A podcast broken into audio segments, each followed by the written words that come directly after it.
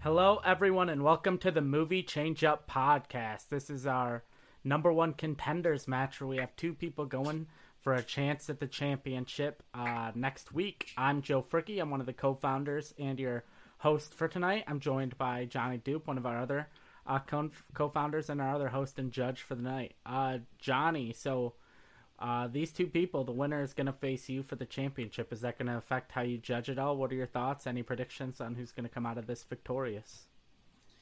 Um, it's not going to affect how I judge because I just want the best man to win. So whoever gives the best pitches is going to be the one worthy of the championship shot. Um, and I don't know, it's tough because I, I feel like Bobby's usually pretty consistent um, and Tristan is usually kind of hit or miss on on a lot. So I, I, think if it's if it's Tristan's on day and I think he's coming prepared, I would say that uh, I would give the edge to Tristan. But Bobby's a tough competitor, so either way, I'm going to have a challenge ahead of me. All right, and uh, before we get too far, I should probably describe kind of what the rules are for this show. So basically, uh, the two judges get together and they come up with a list of seven movies and a list of seven rules and the competitors have to pitch reboots for those seven movies. They can they have to use each rule once, and they can't use a rule uh, more than twice. So they kind of have to pair up what movie fits with which rule, and then they go head to head pitching the reboots. Uh, so Tristan, uh, uh, you're you know coming into this out of a win against me. Uh, what are your thoughts? You've had a few weeks to prepare. I'm feeling pretty good. I won't lie. Uh, I want to be the one to take down Johnny, so I really want to win this week. But in the end, even if I don't, at least I lost to the one person who made Bobby lose. I mean, who made Johnny lose? Because Johnny, whether he likes to deny it or not, he he did lose, and I think that counts. And if I lose to the one person who's already beaten Johnny, I don't feel too bad. As long as somebody takes down Johnny next week, I hope it's me. But I got to root for someone. Yeah, and uh, root for yourself. And uh, Bobby, you know, your last win was against the champ himself, but kind of our system here is you got to win two in a row before you face the champ for the title. So, are you feeling confident after last week's or your last win, or what are your thoughts? Yeah, I mean, look, every every week's kind of a crapshoot. I think we're all very good at this now. I was happy to get the win against Johnny last week, but you know, to beat him twice would be a pretty big accomplishment. So that's what I'm uh, kind of hoping to do at this point. But Tristan is you know, he's a great competitor, obviously, and it should be a tough battle. So I just want whoever wins this to give Johnny the best fight possible. You guys also, are too nice. Tristan, play the heel. Yeah. Look, I played the heel long enough, Johnny. You, yeah, he's only the heel towards you. You down. Right, I'm gonna right? heel it up. Yeah. Well, based on Joe's uh, rules, I should change mine and use a rule twice. Uh, so. Uh, well. yeah, Joe said you can't use one more than twice, so apparently our whole yeah. show is different. Yeah, well, you can't use a rule more than once. That's what you know. That's what I was supposed to say, but didn't say. Um. Anyway, so our seven movies that they're doing today are City Slickers from 1991, Hard Target from 1993, In the Mouth of Madness from 1994, The Pagemaster from 1994, Pretty Woman from 1990, Rebels of the Neon God, not Rebels of the Neon Demon from 1992, and Stop or My Mom Will Shoot from 1992. And uh, Johnny, what are their seven rules for today? All right, our seven rules for these two losers are one must star and be directed by Ben Stiller. Um, one must have an open ended ending. Uh, one must be a 1970s movie. One must swap the genders of the original roles. One must feature Christopher Walken. One must put a director on the map. And our last rule one must be set in an established fictional world. All right. And uh, before the show, we had a little competition to see who would uh, pick first. And I believe Bobby won that competition. So, what movie are we going with, and who's going first? Uh, let's do Pretty Woman, and I'll let Tristan go first. All right. And uh, I believe Johnny has the descriptions. I do. Pretty Woman came out, as Joe said, in 1990, directed by Garry Marshall. Um, in this modern update on Cinderella, um, okay, um, a prostitute and a wealthy businessman fall hard for one another, uh, forming an unlikely pair. While on a business trip in LA, Edward, played by Richard Gere, who makes a living buying and breaking up companies, picks up a hooker, Vivian, uh, a classic Cinderella story, played by Julia Roberts on a lark. Um, after Edward hires Vivian to stay with him for the weekend, the two get closer, only to discover there are significant hurdles to overcome as they try to bridge the gap between the very different worlds. All right, and I believe this was my pick, so I'm the overall, you know, deciding factor in this round. So, let's hear your pitch. All right, so for mine, I use the rule. We'll start off right there and say it's uh, uh, starred and directed by Ben Stiller. So I have Ben Stiller and Nicole Kidman playing Edward and Vivian. Edward is kind of like this high-strung, anxious uh, accountant. He's working in New York City, and Vivian is a high-end, expensive prostitute. And they kind of know each other because they had this very, very brief one-night encounter in Vegas years and years ago when Ben Stiller was first starting out in the business. So they had this like one-night encounter way back in the day when they were both kind of young and new to what they were doing, but they haven't seen each other since then. And now, years and years later, Edward has taken a trip to a conference in Paris where he's reunited with Vivian, and they kind of immediately revive their attractions for, to each other. And they had this sort. They decide to take this long weekend together while he's in Paris, and essentially they're staying together and they're having these adventures through Paris while also kind of just having these conversations about uh, their lives and what got them there. And it, since they knew each other so long ago, and now they're in this different place in their lives, it's kind of causing them both to be to look at their lives and be like, "Oh, what did I what choices did I make that brought me here? And it's crazy how different the paths could have gone from these two people who kind of crossed in the night years and years ago, who are now in very different places. And I think what made the original interesting is it was very subversive in like how much it openly portrayed like sexuality and prostitution, and that was something that wasn't super talked about in like mainstream successful movies.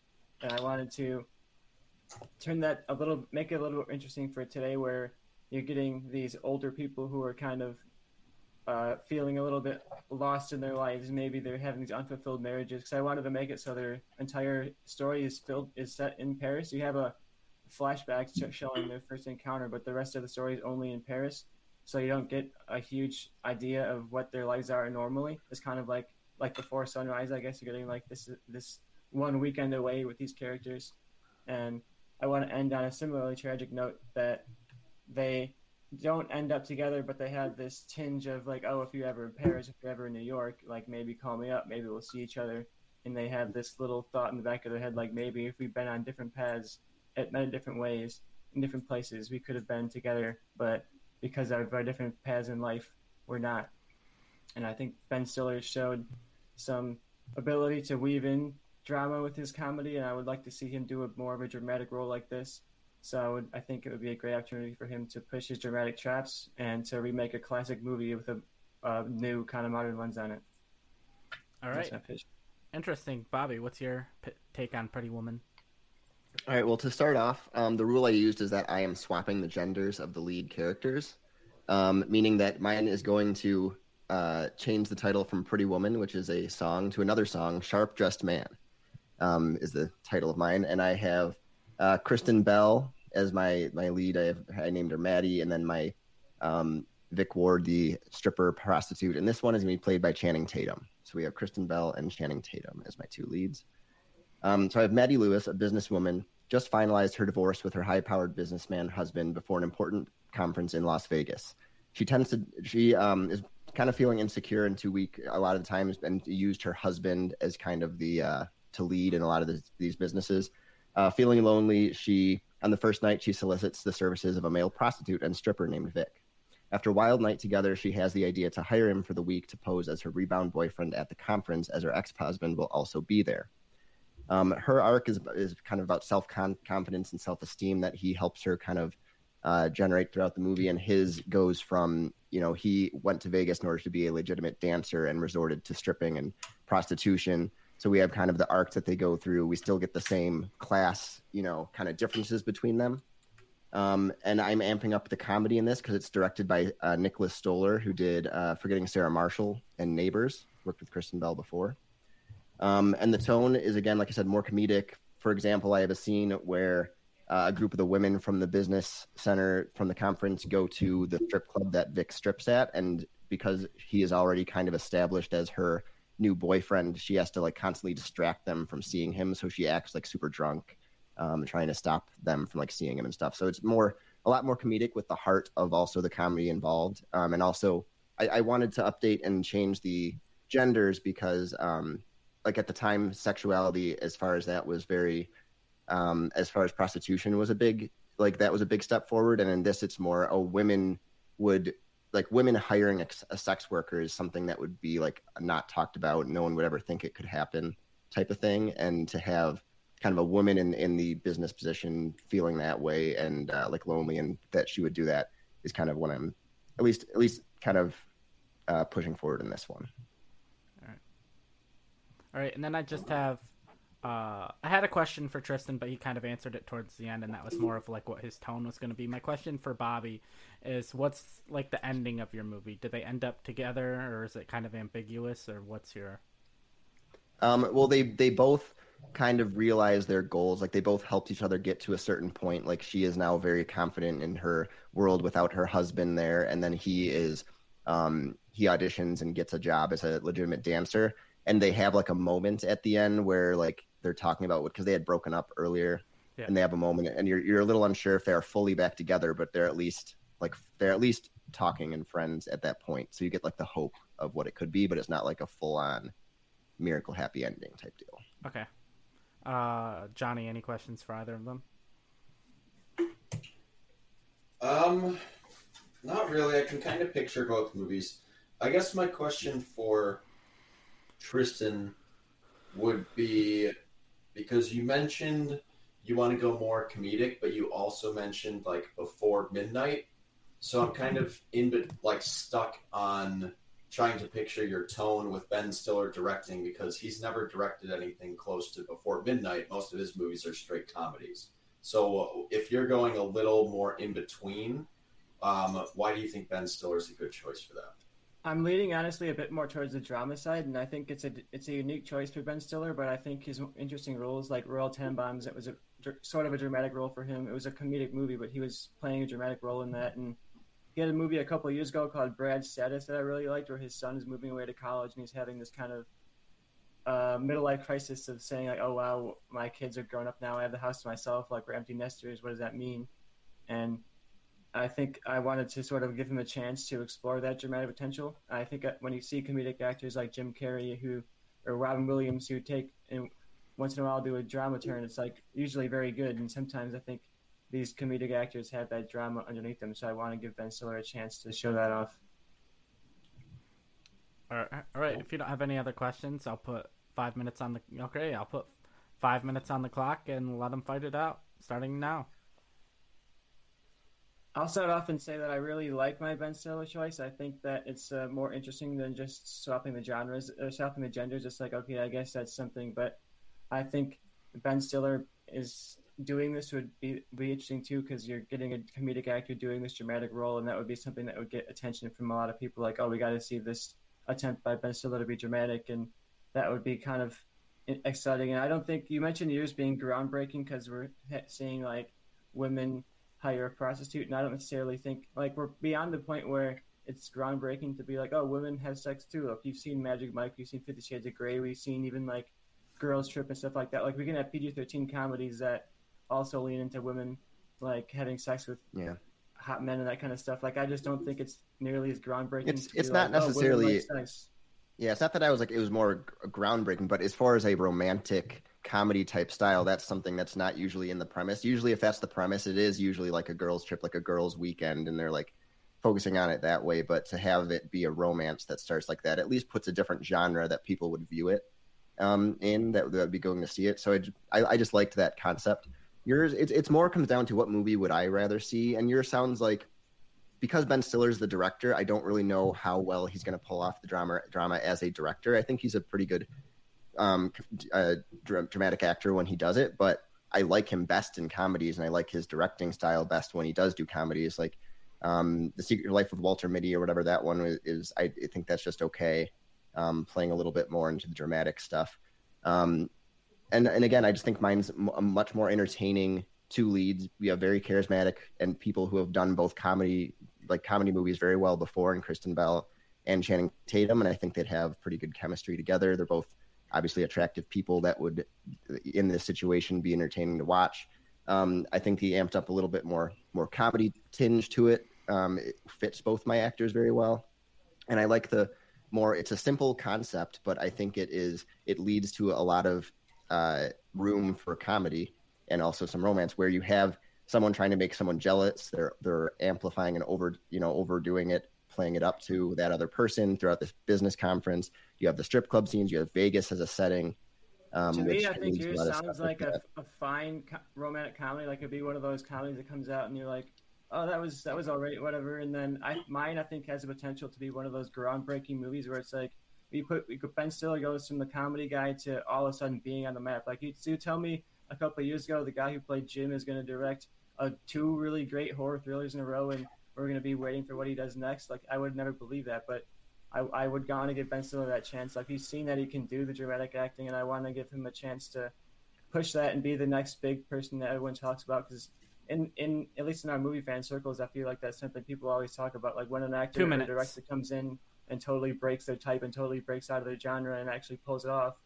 So I think if Ben Stiller, I think he could pull it off, and I think when he does, it would be something that we'd all love to talk about. We would suddenly Look, have Ben Stiller on our map. He, he may he he may like put on a very good performance in your movie, but your movie to me just sounds a little too bland and like reminiscing. It's like, oh, these, these they meet up later in life, and it's just kind of a basic romance. Like you're saying, mine sounds like you think mine sounds like a basic romantic comedy. To me, yours sounds like a romance movie that I've that are on a million times that I've seen.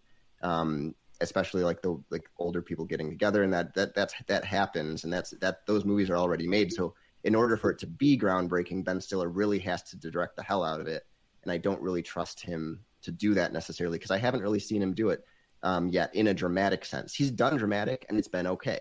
It's been serviceable, and he's done comedy and it's been fantastic. If you put a little bit more comedy into it, I would have been into your movie. I think a little more. I think he, when he's done drama, it's been great. Like Royal Tenenbaums is probably his best performance. Directing.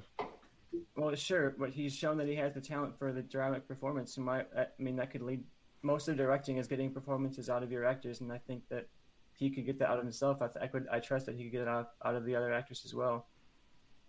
There's also putting a whole movie together and blocking the, the and like pacing of it and the scenes and all that. There's a lot more to directing than just getting the performances out. Um, and I think he's shown that he's okay. Like I said, I just think mine lends to a really fun movie, another a new take on it um, on Pretty Woman, other than just having the title and, and having it just be a couple of older people in it.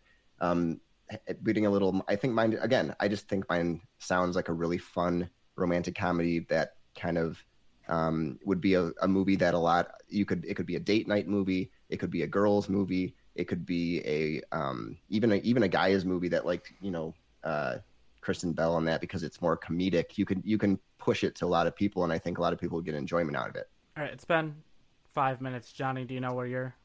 Where yeah, you're I think I know. All right.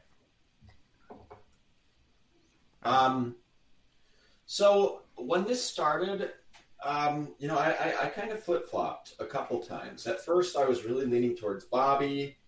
And then I started liking Tristan's, and then I was maybe towards Bobby. But as the arguments persisted, it came down to a couple different aspects. At first, I thought Tristan's reminded me of like the Heartbreak Kid um, that Ben Stiller was in, which was a truly god awful movie. The original with Charles Grodin is great. Um, and he play, plays like this very desperate man, and he's kind of a scumbag. And then he starts basically cheating on his wife, like on their honeymoon. And then in the Ben Stiller version, it's just like, oh, he married this crazy lady, and it just kind of ruins it. But I think Tristan defended it well of saying like it's more of a drama, and I honestly think that helped his pitch because neither of you brought this up, um, and Bobby's saying that he doesn't trust Ben Stiller as a dramatic director, but Ben Stiller most recently directed a show called um, Escape at Dannemora, which is on Hulu, and it's a fantastic drama with Benicio del Toro and Patricia Arquette um, and Paul Dano. He directed the shit out of that show, and I think I do trust him more as a dramatic director after seeing that. And I was worried at first that Tristan would lean more towards like the tone of like a Walter Mitty type movie.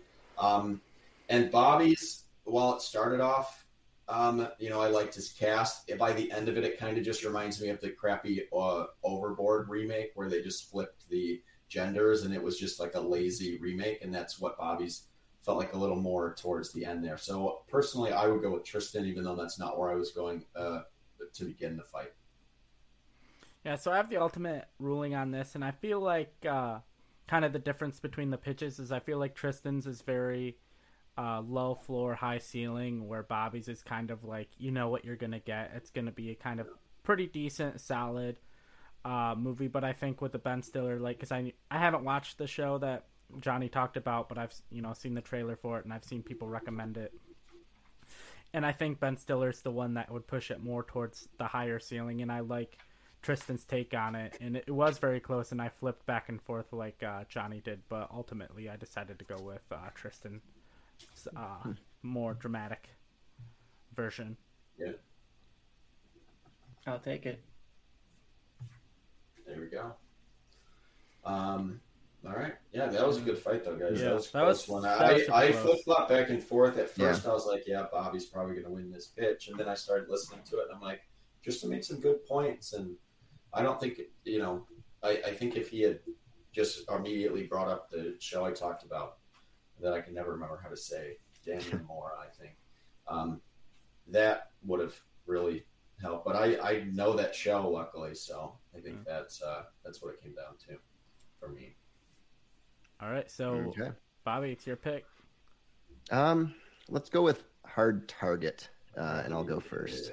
All right, hard sure target. that. Johnny's got the description, and this is his movie, so he will be making the decision. God damn right. It's my movie. All right, Hard Target uh, was uh, it came out in the great year of 1993, which gave us great people like me and Joe. Um, the director is John Woo, the great John Woo. So there's some dubs. Um, Chance Boudreau, played by uh, JCVD, a sailor skilled in martial arts, is employed to guard Natasha uh, Binder, played by Yancy Butler, as she tracks down her father in itinerant, I don't know what the hell that word is, Vietnam veteran living in New Orleans named Douglas, played by Chuck Pfeiffer or Farrer. They uh, they soon uncover a sinister group of wealthy men who hunt the homeless for sport, paying them ten thousand dollars if they can survive a cross-town journey. When Chance discovers that Natasha's father was one of their victims, he decides to destroy the evil hunters. Hard Target's pretty fucking sweet, so I'm excited to hear what you guys have to say.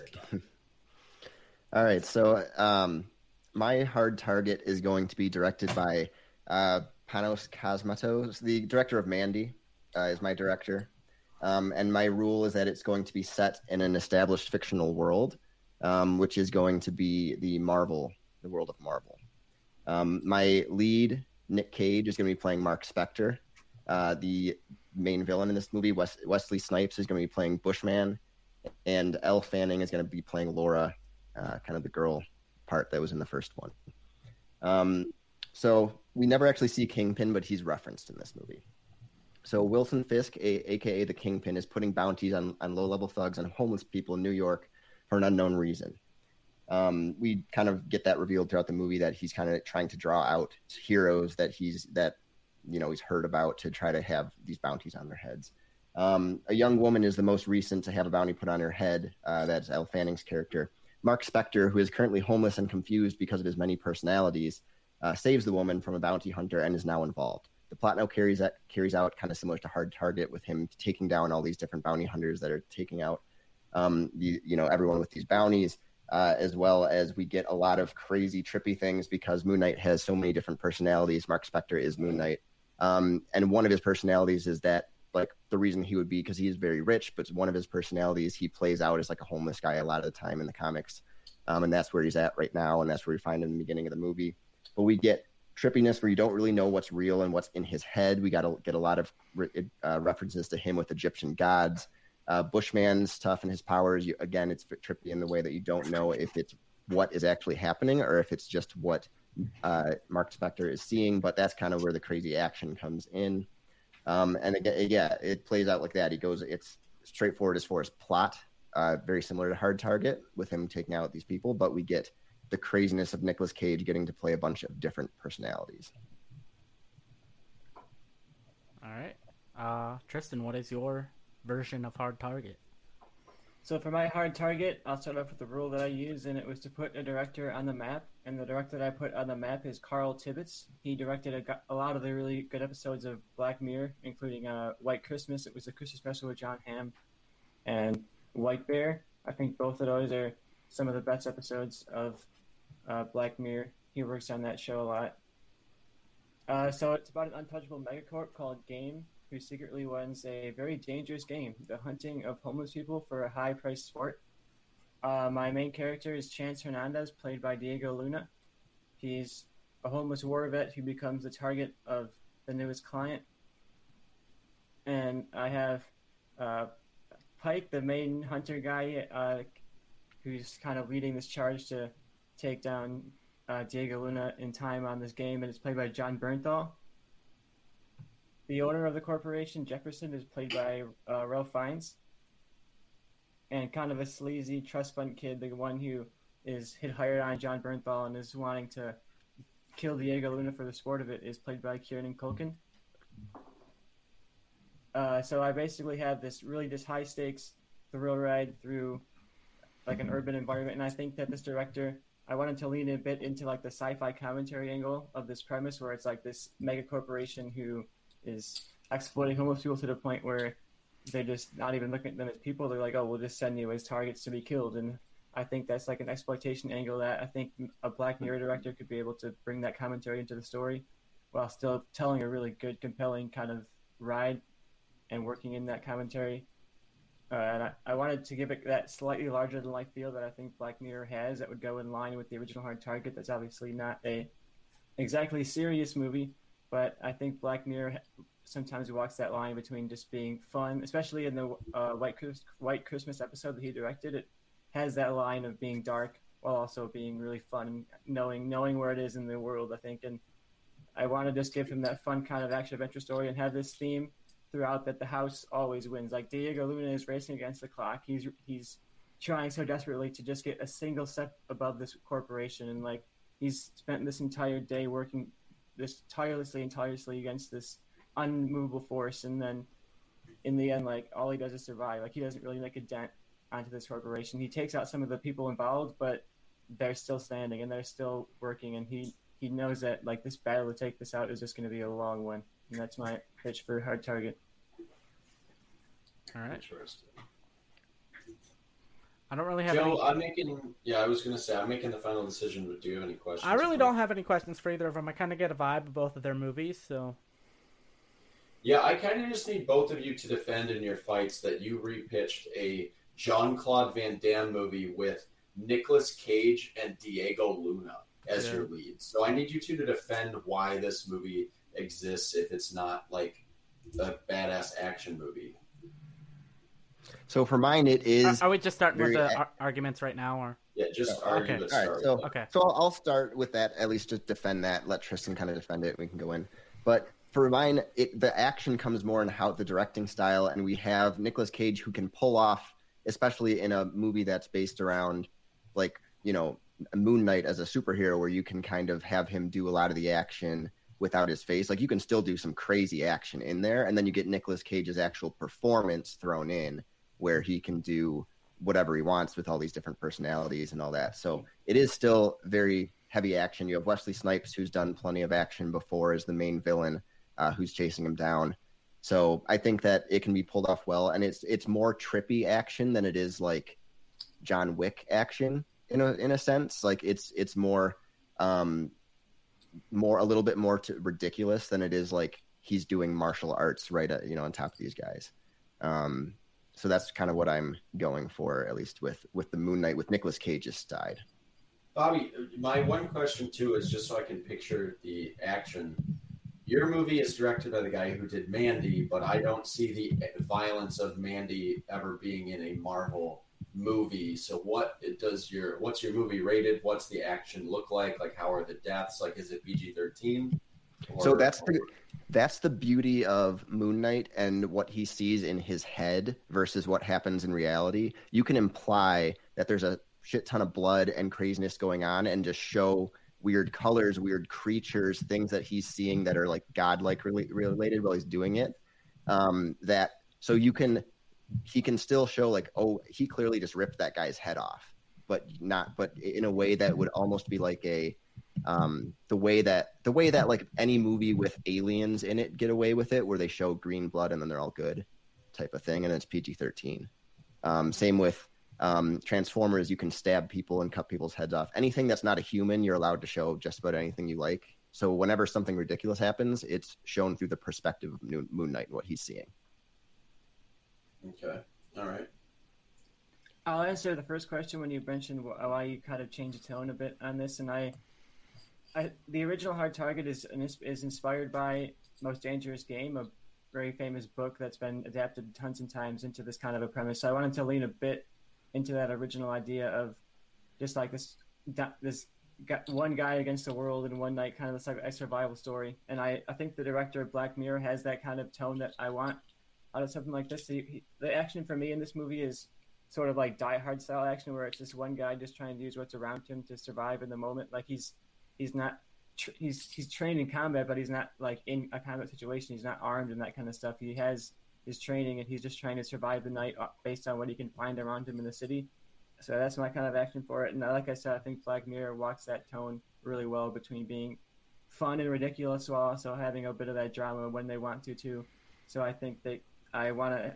I think that director could bring in that kind of fun, over the top tone of Hard Target while still being able to inject that drama that I want out of it too. Okay, so if we're just fighting uh, fighting it out now, no questions.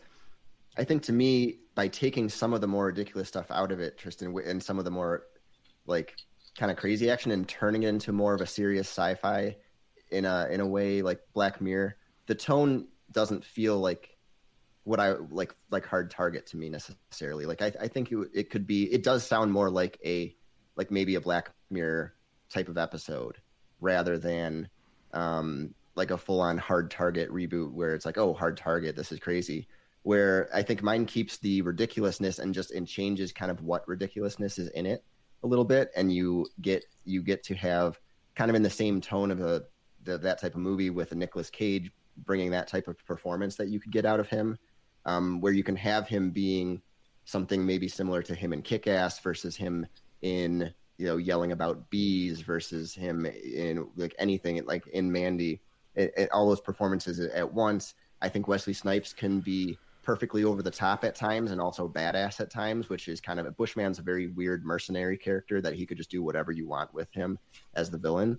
Um, and again, I just think mine leans a little bit more into what I think Hard Target should be personally.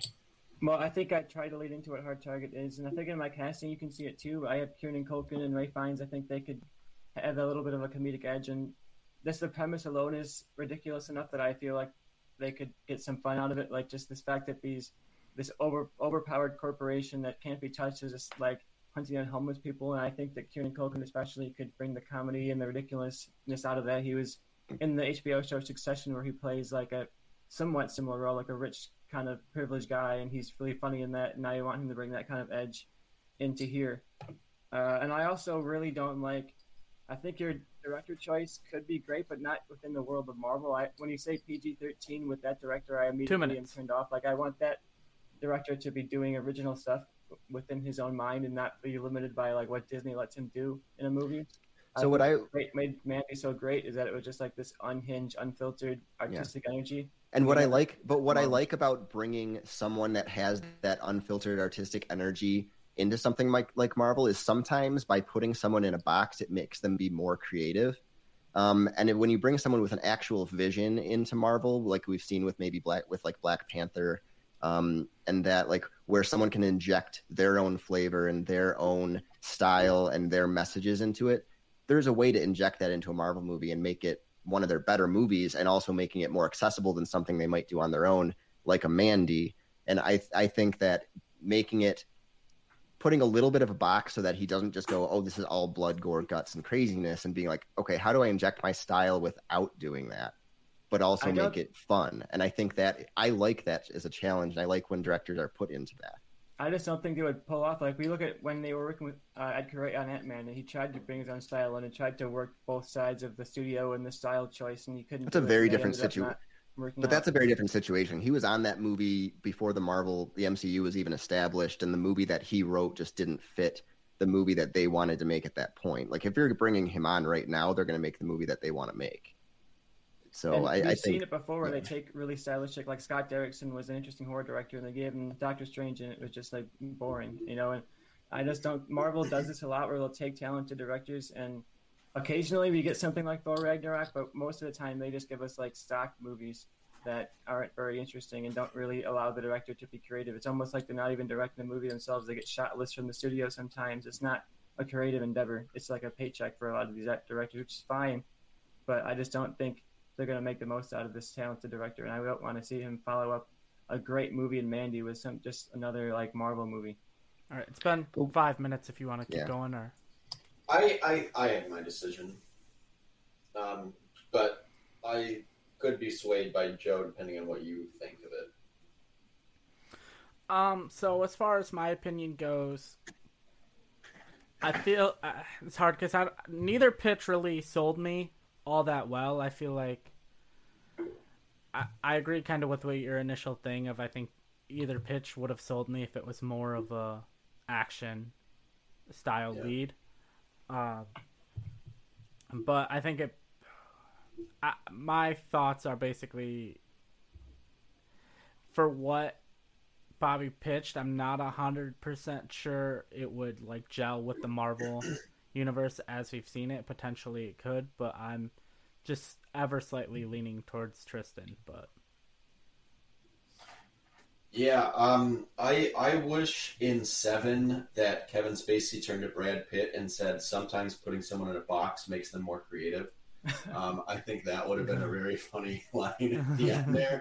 Um, but um, it- yeah, if I'm being honest, I was a little disappointed, uh, kind of by both at first, but one of them sold me by the end. And that's the one that I can see being more of like a modern day Soylent Green type of movie with a more interesting cast, and that's Tristan's.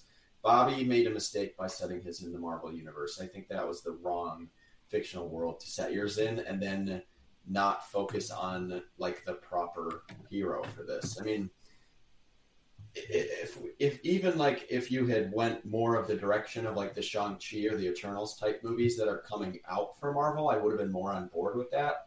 But Nicolas Cage, I think, doesn't belong anywhere near a big franchise anymore. Like I like his small movies that he's doing, and I think he should stick with that. I don't need to see him in another Marvel movie. I don't need to see Wesley Snipes at age fifty something being the villain in a Marvel movie. Um, while I like your director, I don't think he's the right choice for the movie you pitched. I would have liked you to do more of if you pitched if you had to stick with MCU and you pitched with you know a Hawkeye movie or um, like an Iron Fist movie, I think those would have been uh, more beneficial towards Hard Target. And I think you kind of made a mistake by going like Nicolas Cage as like an old version of Moon Knight, which we're already getting um, a version of Moon of Moon Knight, and I think that just was kind of your downfall. Um, so I'm going to go with Tristan, even though I'm not completely sold on his pitch. I like the idea of uh, if you're going to remake Hard Target and you're not going to go straight up action movie, I like the direction that he went with making it more about the sci-fi and um, stuck with a Black Mirror director. So I think Tristan's won me over uh, in the end there. So That's Bobby's fair. got a, a hill to climb. All right, Bobby, yeah, you're in a little bit of a Yeah. hole, so you're gonna need All a right. ringer here. Where are we going? Let's go with In the Mouth of Madness. I need one back. So uh, I'll Feel go like- first on the yeah, I'll go first I don't on know this. about you, but I have a long one on this one. Mine's longer than my other ones on this one. All right, well but this it's still yeah. all right, well this is another Johnny movie, so he's still judging this round. So Yeah. All right. So, In the Mouth of Madness came out in 1994. It's directed by the great John Carpenter. When horror novelist Sutter Kane, um, played by Jurgen Prochnow, goes missing, insurance investigator John Trent, played by Sam Neill, scrutinizes the claim made by his publisher, Jackson Harglow, played by Charlton Heston, and endeavors to retrieve a yet to be released manuscript and uh, and ascertain the writer's whereabouts, ascertain the writer's whereabouts. Um, accompanied, I was like, I don't know what this word is. I didn't finish the sentence. Accompanied by the novelist editor Linda Stiles, played by Julie Carmen, and disturbed by nightmares from reading Kane's other novels, Trent makes an eerie nighttime trek to a supernatural town in New Hampshire. Okay. All right. So to start out, um, my director is Alex Garland for this movie, um, which leads into my rule that I'll get into. But my lead uh, is going to be played by John Cho. Uh, he is like kind of the insurance agent guy that I will get into. Um, the the because I'm changing from an author to a director. Uh, that character is going to be played by Colin Farrell. Um, then another main character that I'll get into in this is going to be played by Sonoya Mizuno, who's in, a, in Devs and Ex Machina. Uh, that Alex Garland works with a lot. So this film starts out at a funeral showing our main character, John Cho's character, um, and one of his childhood friends had recently died, but the family's not saying exactly what happened. Um, he works for a film insurance team that uh, assesses risks on movie sets and if they qualify for insurance. He's called to work on a famous director's new film. He's kind of the James Cameron type who takes years and years between his movies, but always pushes the boundaries of technology. He starts to recognize people in the town um, as people he knows from his life, which is very confusing and starts to drive him mad. So we kind of get in this town that that they're shooting the movie, and the director kind of took it over, and everyone, every single person in it, this guy going into it knows for for whatever reason. Um, he reaches his breaking point when he sees his friend, whose funeral he attended at the beginning being, beginning of the movie. That was Sonoya Mizuno. So now they start to work together to try to figure out exactly what is going on because she doesn't remember dying. Um, so he, uh, by the end, through all these investigation and and talk with the director, uncovers that he is essentially trying to um, unlock the um, goal, the and unlock the achieve eternal life through AI. So everyone in this town is an AI.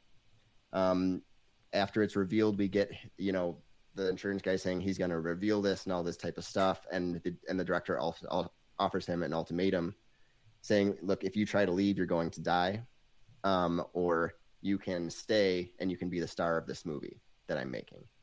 We cut to the end, um, and we see that he is in the theater, just like the original movie where we have Sam Neill in the theater watching the movie that he's starring in.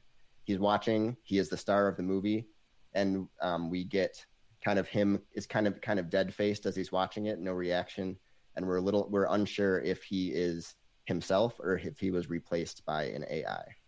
So that's my open ended ending. All right. And uh, Tristan, what is your pitch for In the Mouth of Madness? At first, I want to give a shout out to Hayden Christensen, who made a little appearance in the original Mouth of Madness. You know, my guy.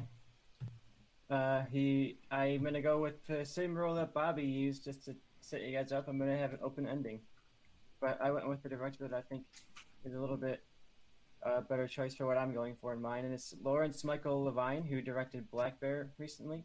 Uh, I thought that was a really great movie that kind of walked the line between real reality and fiction, and blurred this line of like, oh, what is artistic intent versus.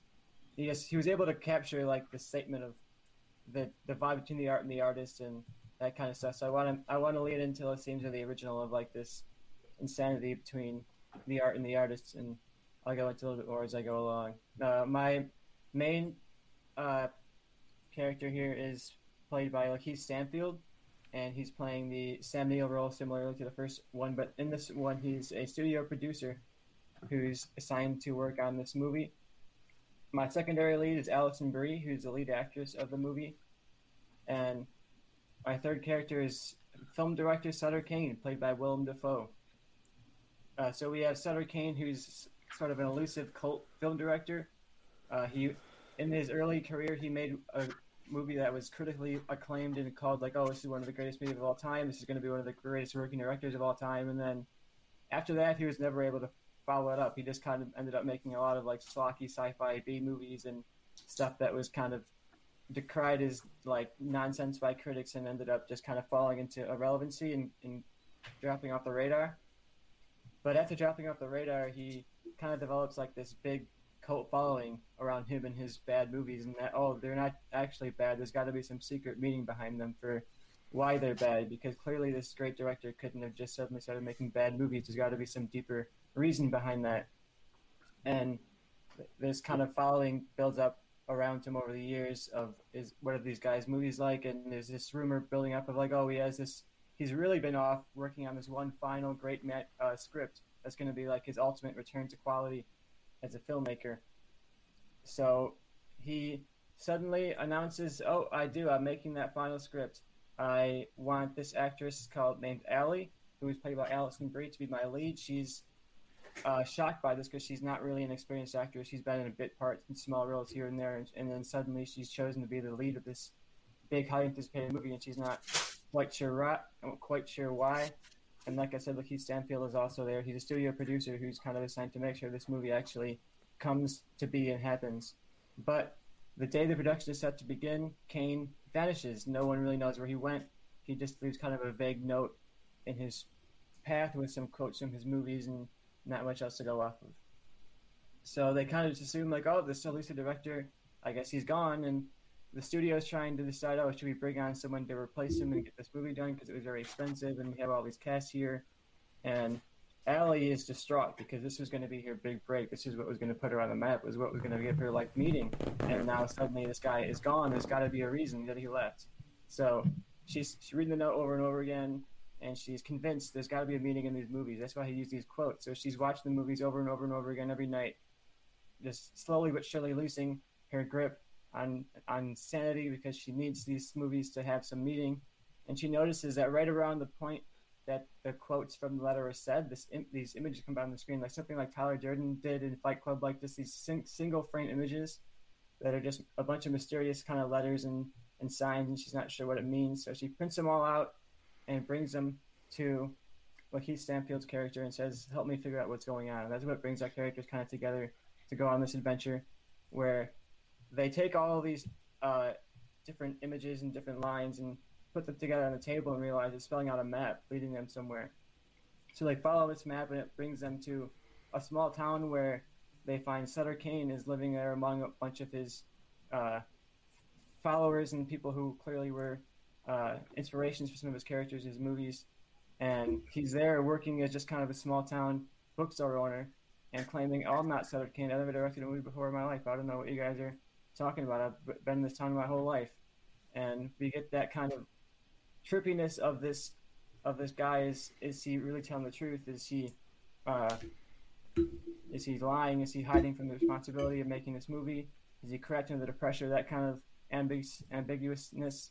And towards the end of the movie, uh, Alison Brie and uh, they're having she's having this final uh, conversation with with Sutter Kane, and she kind of breaks into his bookstore and is looking around, and she finds the script of what would have been in the mouth of madness, a movie that she was going to star in. That was her big break, and we see her read through the script and be kind of horrified. And she runs to Lakeith Stanfield's character and shows it to him. And the script is essentially a breakdown of the movie we've already seen. You know, it's about an actress and a producer whose director goes missing, and they trace him down.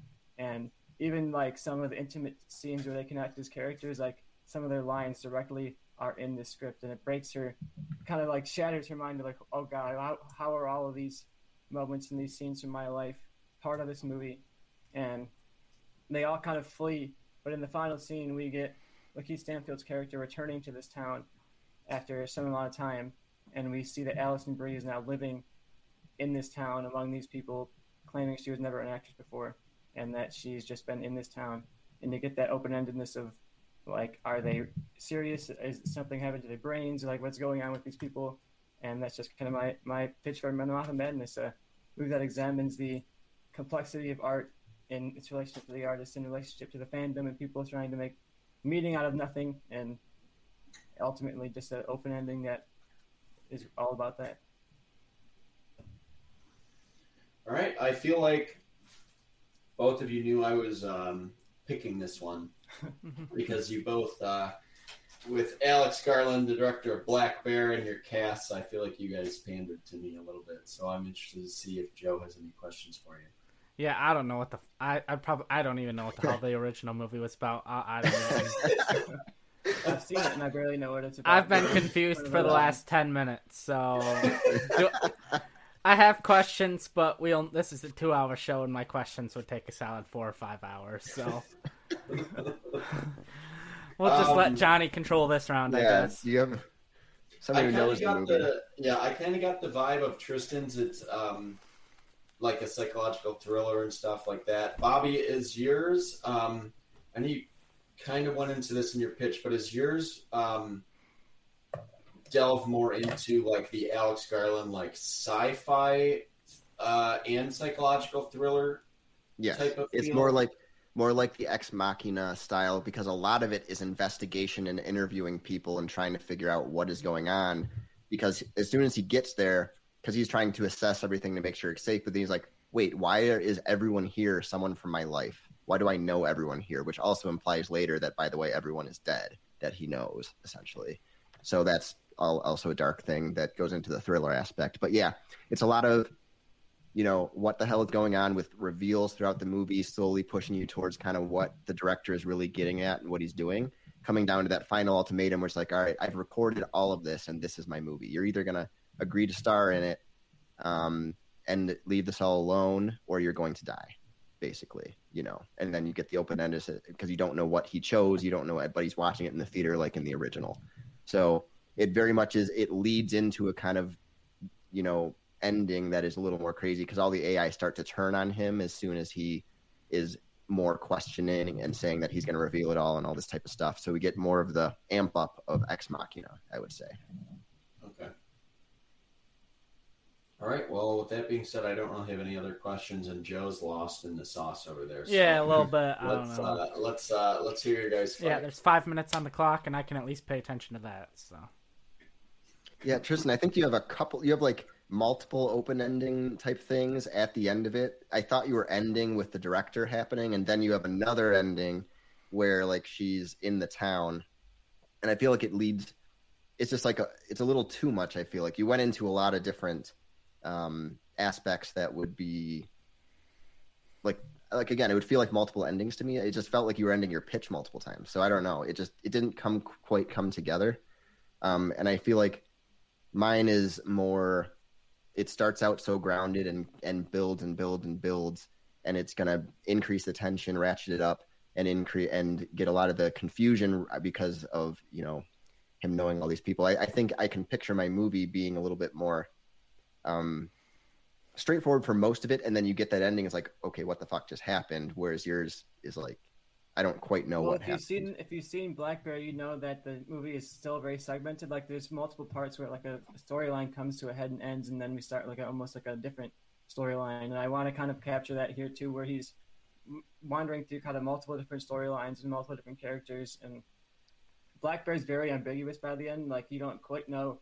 the line of reality and what uh, what of these scenes is real, what of these scenes is not, which of these characters is real, which of them was not, and it doesn't feel bogged down by the questions. Like you don't really get any answers by the end, but I feel like that's part of the entertainment, and I wanted to go for that here. I think yours sounds like you said it sounds straightforward, and I don't. The mouth of madness is nothing but like it, straightforward is not a word I'd use to describe mouth of madness, and I think that my director captures that a little bit better than yours, and my movie does too. Well, I mean straightforward in the sense that you will actually like you'll be able to at least follow even if you don't know what's going on, you're going to be able to follow the movie. What I meant with yours it kind of just felt all over the place. With mine um you you get a lot of what the hell is going on and it's like you you are confused, but you're following what the main character is confused by the whole time. So it's open-ended in that sense for a lot of it.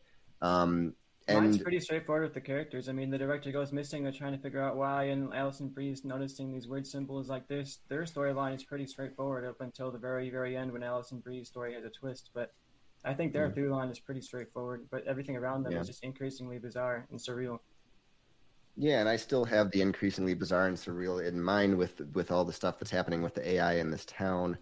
I don't know. I it, it I think it kind of comes down to what type of movie you, what style of movie you would prefer for this type of of remake. Um, because I it, it's kind of hard to fight because I can't quite picture your entire movie. I but um, I like the fact that you start with okay, you have in my movie it's established that this character is dead. So you don't need a lot of exposition in order to set up the fact that of exactly what's like once he gets there, why he's so confused and why he's so, you know, and go, driving himself mad through this. I don't know. It's just again, this movie is mad is is madness. The original In the Mouth of Madness is, is crazy. I think trying to put it at least a little bit more straightforward, but still have the bizarre elements in it would be the way I would want to see it because I think Carpenter went a little too far personally in the original with it, with what he was going for. Two minutes. Um, and mine bottles up all of that bizarreness into a sci-fi angle that I prefer and that I like, and adds a thriller kind of investigative aspect, which I think would make it you really connect with the lead instead of going the more bizarre turn like you're going, I guess.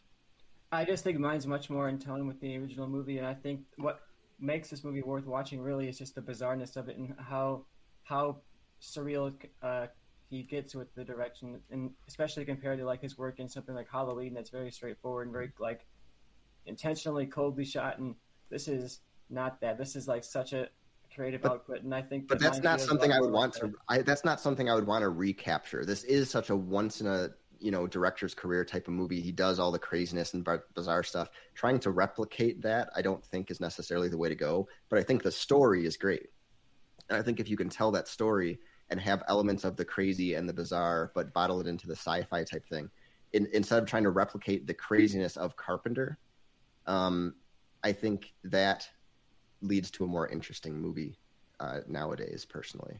and I'm not trying to replicate Carpenter. I'm definitely making this in the style of my director, and he's using the elements and the language that Carpenter kind of established. But it, this feels, uh, my movie is feeling very much like he's the work in Black Bear, and I wanted to make this similar to Black Bear in its structure and let him go a little bit more wild with it because he showed some inclinations toward the surreal in Black Bear, and I want to give him a chance to really let that out and let that loose and see what it's going to be. I also think Mike has some interesting meta commentary with like this director who made one really really great movie and then like slowly fell into shock later on in his career and i think that could be something that is relevant to even carpenter in the original movie like this director who made some great stuff and then slowly but surely fell off and i think especially because my director is like a sophomore director it would be he's on this pressure of like how do i follow up my great debut and that would be something he could bring into the movie too i just think there's a lot of really fascinating meta elements that play into my movie that i think add to the surrealness like the fact that Alison Brie's playing an actress named Allie who's waiting for her big dramatic break, and I think there's just stuff that connects to our own minds and kind of makes the audience lose, start to question ourselves and be like, oh wait, what was that true? Was that not true? And I think mine just keeps the audience on the edge of the seat a lot more in terms of throwing you for a loop and not quite help letting you understand what you're seeing. All right, it's been five minutes. I don't know if you need to hear more. I think I have my decision made. Um, Joe, I know you were obviously very confused by everything happening. Pretty but, much. Uh, if you had to pick one, what what do you think you would lean towards, or can you not even decide? I don't. Like the thing is, I kind of understood Tristan's more, but I think that's more because I heard Bobby's pitch before it, so it let me kind of understand uh, what I was in for by the time I got to Tristan's pitch. Where if I think Tristan pitched first, I would be like, okay, I understand Bobby's more. If that makes any kind Thank of sense. Thank you for your uselessness, Joe. um, anyway, yeah, I, I went back and forth again on this one. Um,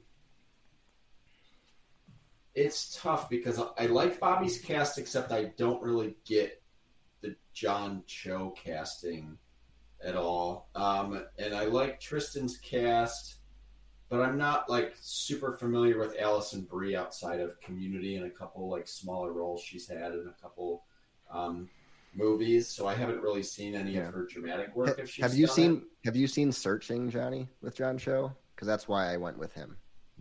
Okay. No. He's Never he's very good and dramatic and plays the he's investigating why his like daughter is missing and he's like Yeah. I've pretty much only seen John Cho and Harold and Kumar and got the it. bad Star Trek movies. So That's not not what I was Um, going for. Yeah. but I know he was in like the Exorcist show, and I know he's done more dramatic stuff. So I, I guess I get it. But yeah, it's tough. I went back and forth. I think Tristan's ending. Hmm. You know what? I'm going to go with this. Now, I can only go based on. I think both of your pitches are about equal. I think both of your casts kind of cancel each other out. So I have to go with kind of the combination of who used the rule better and which director I like more. And I love both directors. Black Bear was maybe my favorite movie of last year. Um, and it's a shame that it wasn't nominated for anything. But I do think the strongest aspect of Black Bear was the lead performance and not so much like I watched Black Bear and I didn't spend 30 minutes afterwards trying to figure out what I just watched. It was like, oh, I like that a lot. And then I didn't need to have a conversation with someone about it.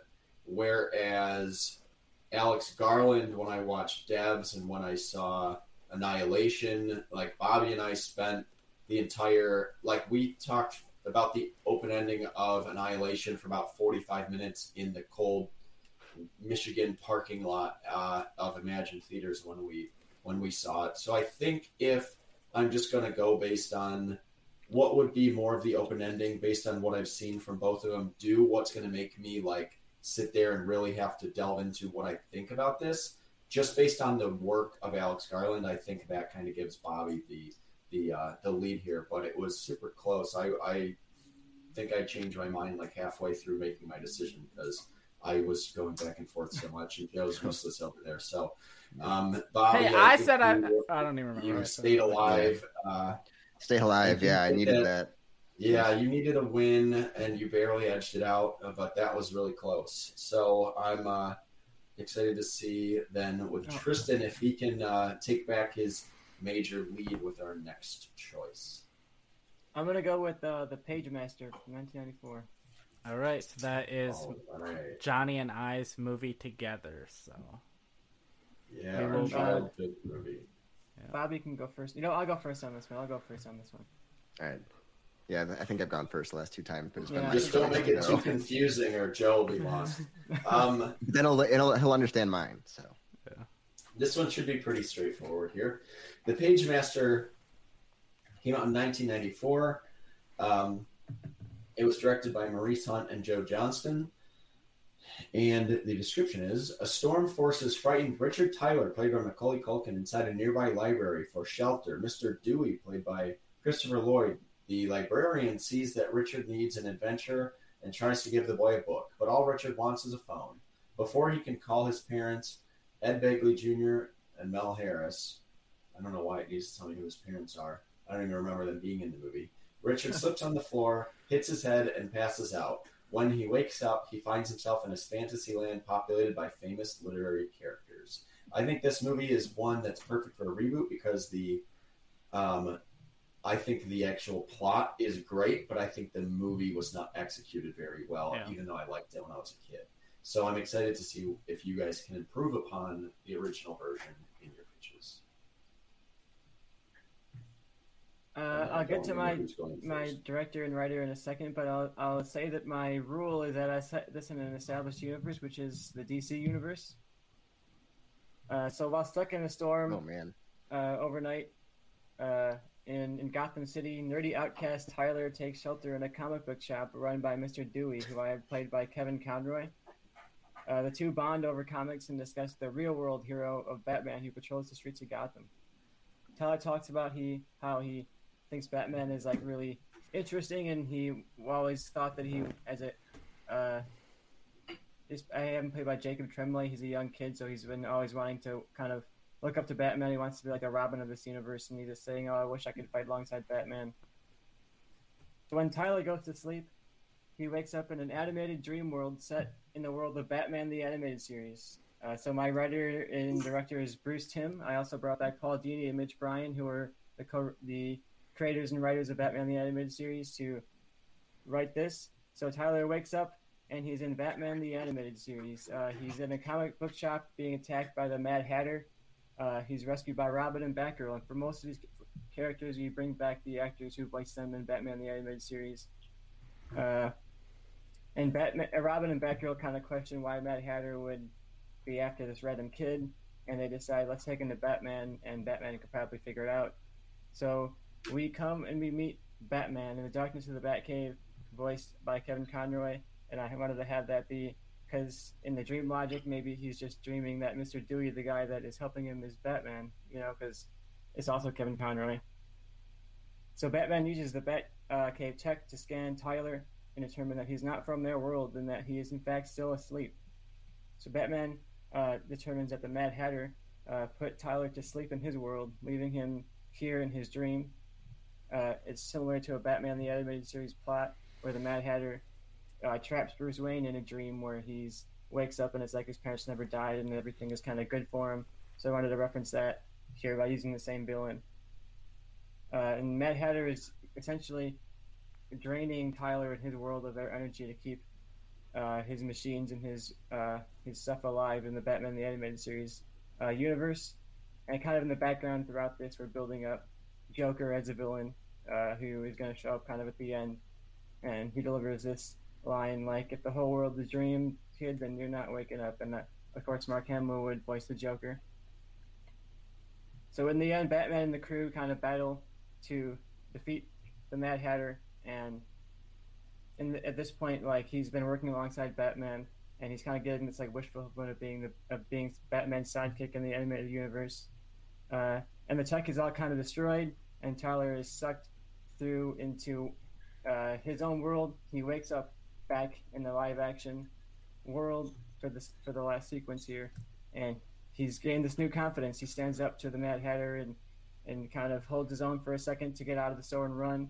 And as he's fleeing out of the store in the street, uh, Batman swoops down from the top of the building. It's Robert Pattinson's Batman who defeats the Mad Hatter and takes him away, and just kind of gives a nice nod to Tyler. Like Tyler knows so much about Batman now, and he finally gets a chance to meet the real world Batman of Robert Pattinson in this quick little scene at the end. And that's my pitch for Pagemaster. All right.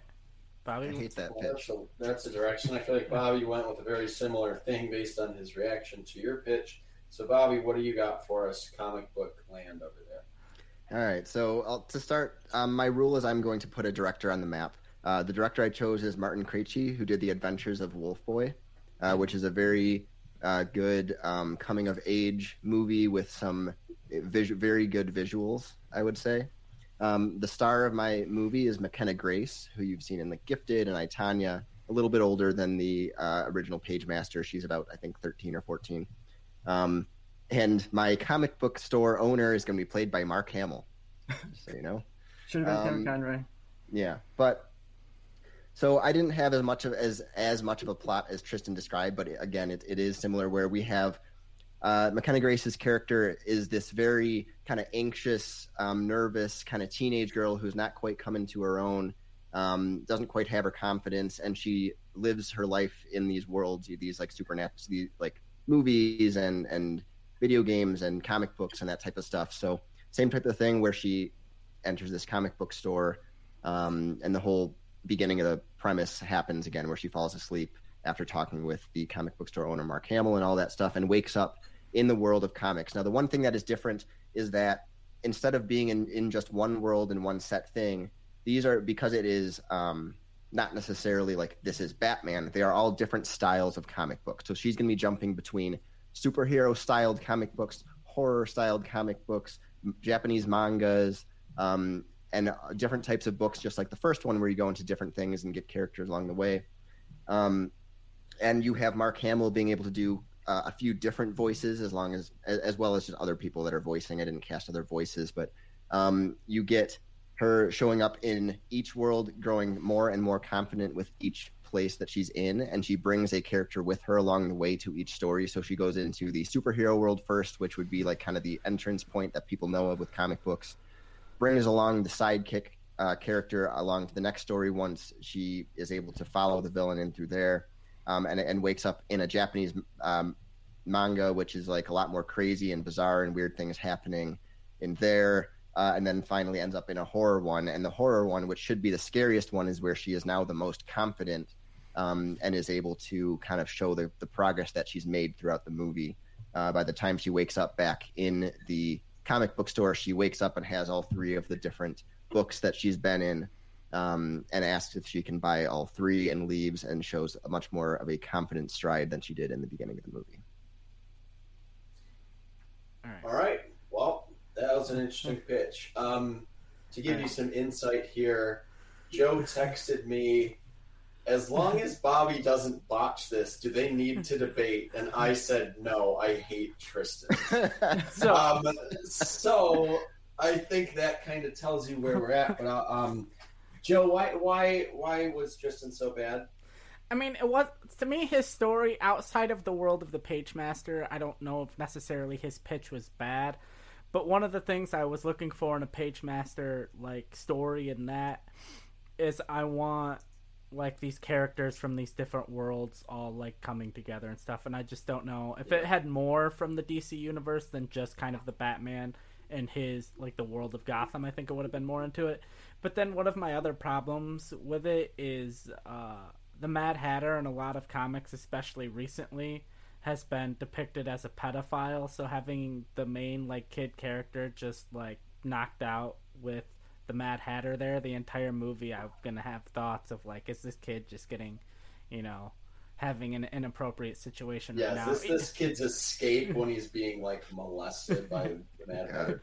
Um, But I will Yeah, no, say, my- normally, I will say if we want, we can give Tristan one minute to kind of more go over his pitch and see if it would lead us to a fight. But right now, I'll I'll just say this because I don't think we need that. I'm not going to change my mind. I think anytime you use the rule like, oh, you have to use a DC villain or set one in a fictional world, all that's supposed to do is make a movie and then include that rule. Don't make the whole movie surrounded by that universe. Like you could have done it as comic books like Bobby did, but I don't need to see this set in the DC and be so focused on it. Bobby made the mistake of doing his rules like that super in the DC super Marvel things, but I don't know. I mean, the the rule is set in an established fictional world. You could have done it in DC and not tied it to Batman so heavily, um, but I think both you and Bobby fell into the trap of of making your movie like Bobby made his in MCU and you made Robert Pattinson in yours and all this. And I I think when you do those. Um, I mean, I lost the pitch, but it reminds me of Bobby's Beverly Hills Cop, and I think anytime someone does like you know, oh, I need a DC villain, and then it's like, oh, but I'm going to make every character DC and do this and do that. And I think those pitches are always weak for me, so those are never going to win me over. Um, but I do think uh, if Tristan's was like an animated movie and it went on HBO Max, like I would watch it. Bobby's just sounds more, yeah, like Joe said. I think the main the main thing is the whole point of the Pagemaster is you see these different literary characters interacting in different worlds, and I would like to see either of you established that more. Um, Bobby at least stuck with like different kind of comic books, and uh, I think Tristan just focused too heavily on on Batman. I actually so set mine in the that's it. established universe, so it was my bad, I guess. Yeah, you you did because I was trying not to make you guys do just another MCU and DC thing by making it a fictional world. It could have been anything, and then both of you just went to the well, and I was disappointed by the rule. So that ties it up. Um, Okay. so we're gonna go with uh, Tristan. What do you got next? You got to get your lead back. Let's go with City Slickers. Hopefully, you guys don't complain that I used the rule that was assigned All right. to the episode. all right, that was my movie, so I will be judging. I mean, I'm not complaining about your your rule usage. It's just the lack of creativity. So let's go with uh, City Slickers. Came out in 1991. Directed by Ron Underwood. Um, every year, three friends take a vacation away from their wives. This year, henpecked Phil, played by Daniel Stern, newly married Ed, played by Bruno Kirby, and Mitch, played by Billy Crystal, terrified of his midlife crisis, decide to reignite their masculinity by taking a supervised cattle drive across the Southwest. Under the supervision of gruff cowboy Curly, played by Jack Palance, the men set out on a journey that turns unexpectedly dangerous. The three men bond along the way to conquering their fear of aging. All right, I don't remember that being the plot, and I saw this movie. I mean, that's the general message, but it's not. It's very loose. Yeah. Tristan, what, who's going first? uh, Bobby can go first on this All right. one. All right. Um, so the rule I chose is that this is going to star and be directed by Ben Stiller. Um, so therefore, one of my stars is Ben Stiller. The other two leads in the movie are Chris Rock and Kumail Nanjiani. Um, I also have people on the farm are going to be played by um, Robert Downey Jr., Owen Wilson, and Taika Waititi. So I, I started out very similar, where Ben Stiller is going through the midlife life crisis and wins a trip to Texas. Um, uh, in, on what is listed as a farm resort. Uh, Chris Rock and Kumail Nanjiani are going through their own issues, uh, including uh, Chris Rock's marriage and Kumail Nanjiani um, in a job crisis of whether he should stay or leave and try to do his own thing. Um, their their farm resort when they get there is run by Robert Downey Jr.'s character in an unrecognizable role, kind of similar to Tom Cruise in Tropic Thunder. So, gonna kind of put him in a weird kind of suit and have him play this very southern, um, crazy farm owner. Uh, there again, it plays out kind of where there's the ridiculous comedic moments that show the differences between the city um, and how people work maybe down south compared to the city, but also the differences in politics down there, uh, but in in comedic ways. Taika Waititi's character uh, works there and becomes their friend, but kind of slyly tricks them into doing his own tasks for him. Owen Wilson plays like a cowboy kind of wrangler guy um, on the farm as well. Um, they they at the end they come to accept their lives and realize what they have and return back to the city but the the more changes that it's gonna it's gonna amp up the comedy more like Tropic Thunder style comedy where it's parodying a lot of um like not necessarily parodying, but it, it's commenting on a lot of like working class stuff between the South and like the city like New York where they're to come from, or and also but also the politics. So it's to show kind of the good and bad of of both areas um, through like ridiculous moments between you know Ben Stiller, Chris Rock, Kumail Nanjiani, and then uh, a lot of Owen Wilson and Taika Waititi. and then Robert Downey Jr. is is in it just about as much as Tom Cruise is in like Tropic Thunder, where he shows up in like crucial moments uh, as the head of it, and it's just kind of ridiculous. So there's my movie. All right, uh, Tristan, what is your pitch for City Slickers? So for my movie, I gender swapped. Uh, that was my rule. I gender swapped the uh, leads, so it's going to be like a girls' trip essentially out to uh, to reclaim their youth. And I brought on director Malcolm D. Lee, who did the literal girls trip, which I thought was a really good kind of fun comedy. And my cast here, I have Kate Winslet, Michelle Pfeiffer. That's like a mother-daughter duo of Kate Winslet as this kind of buttoned-up attorney who's living what should be her dream job, but she's kind of not really fulfilled by it. And Michelle Pfeiffer is like her kind of more wild mom who's like this free living kind of hippie type. And their two friends that go on the ship with them are Salma Hayek and Halle Berry. So my premise is that uh, Jane, the main character, finds out that her ho- her home, her old childhood home from down in South Texas, when she grew up as a kid, is going to be demolished and rebuilt as an apartment building. So her mom and her friends convince her to go on this last second road trip to buy out this house and to kind of uh, save her childhood metaphorically, but to she's made all this money working as an New attorney. So she says, "I'm going to go down. I'm going to buy this house, and we're all going to go together and make it a trip out of it." So we get this bonding uh, comedy. I think that Girls Trip was like that too. It was like these women who were just uh, slightly out of their like mid twenty prime, and they were trying to recapture that a little bit.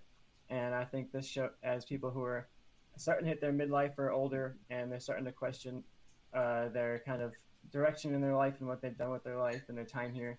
So we get a road trip comedy with them, uh, just kind of fun character interactions. They're going from town to town, stopping in these small town bars and meeting all these different people, and we get the kind of clashing of cultures of these New York kind of elites who are going down into the into the South and clashing with this different world that they're not quite used to. But quite, Kate Winslet has this history there, growing up as a kid there so she has this a bit of identity crisis of like, oh, I was I was like these people, and now I've totally lost myself.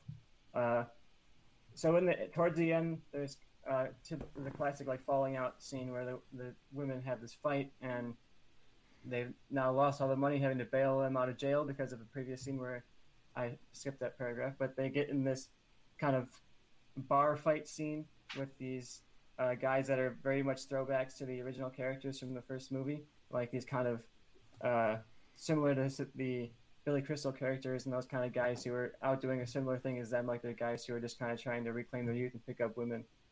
Uh, so anyway, the women are all kind of separated and they don't have their money anymore. So Jane arrives at her former home in the final scene and has this kind of moment where she begs them like, "Oh, can I just go in and say goodbye? Can I see the home one last time?"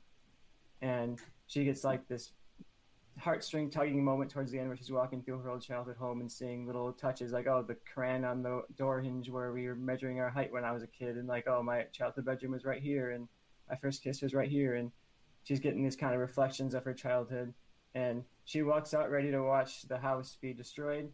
And as she's standing there, her friends pull up and they've kind of pulled their money together and they say, "Look, we got the money. We can buy the house. We're good." And she says, "You know what? No, we're let's let them destroy it." And then the final scene is just kind of like the bulldozer destroying this house as the women drive back home to the city, kind of learning to grow and connect and let go of their past and move forward. That's my pitch for City Slickers. All right. All right. Joe, you're making the final decision on this. Do you have any questions?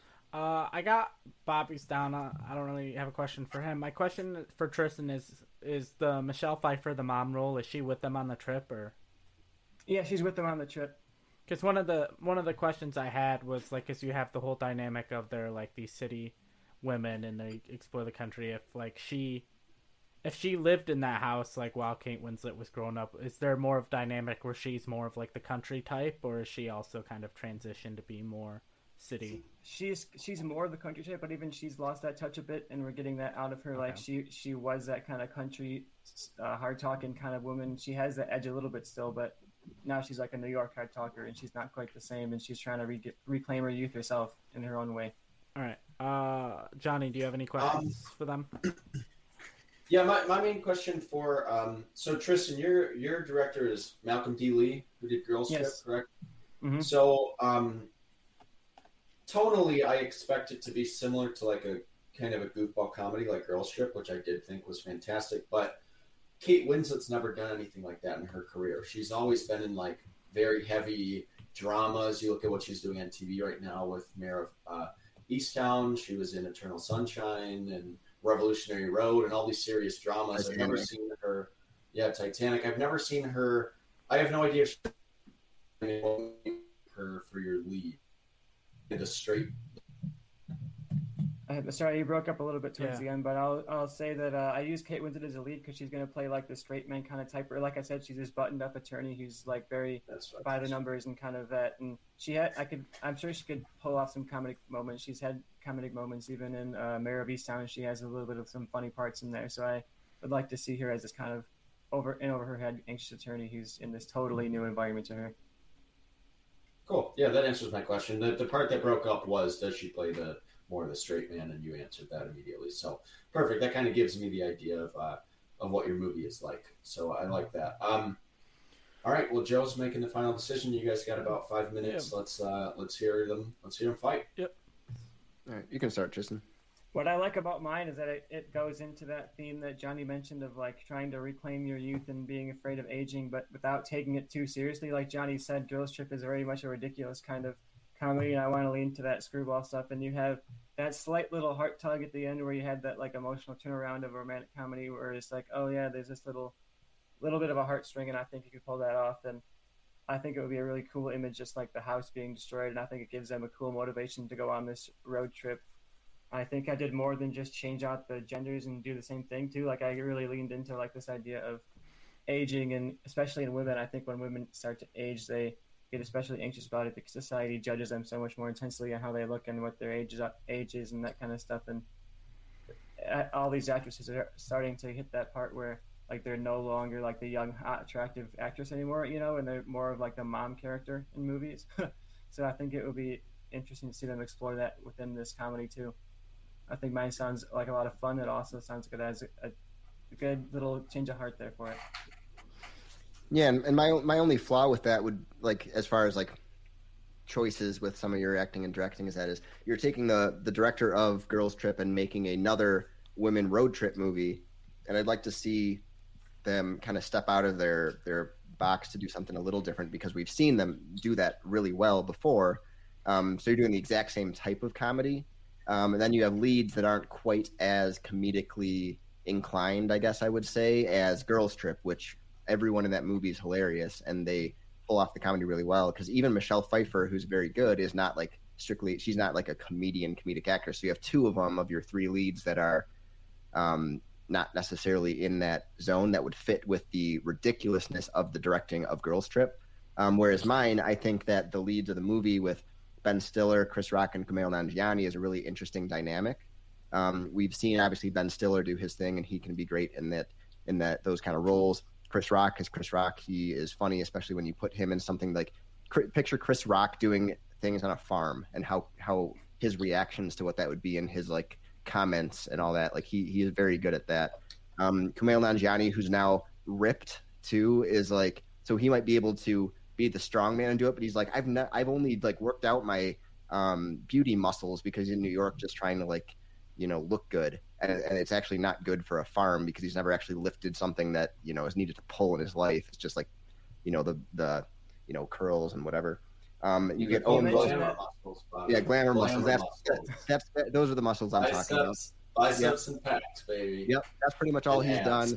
Right. So yeah, you get that where everyone thinks he's this super strong like guy and be able to lift things and can't actually do it well because that's all he's ever worked out. You get um, uh, Owen Wilson who plays the southern kind of guy pretty well. He's done it in a few movies and he can be the kind of cowboy leading the uh, like so the dynamic of my guys. We have Robert Downey Jr. who is like the lead um, unrecognizable role, like weird suit type. He's the head of the farm. Then you have Owen Wilson, who is like the in most of the movie where he is giving everyone the orders and directions. Two minutes. And you have him interacting with everyone. Then you have Taika Waititi, who they hired to do a lot of jobs, so he's there like hired work but he's now passing the work off to these guys that are visiting. So like I like that dynamic of the power structure in the South. What I that... like in mine is I so. I think you mentioned oh Malcolm D Lee's done like a girls comedy movie before. It's like okay sure Ben Stiller has also done tons of comedy before, and I think this is a pretty boring choice for the Ben Stiller rule to just have him be on this the, like the comedy of the list. It was like oh this is the obvious easy option.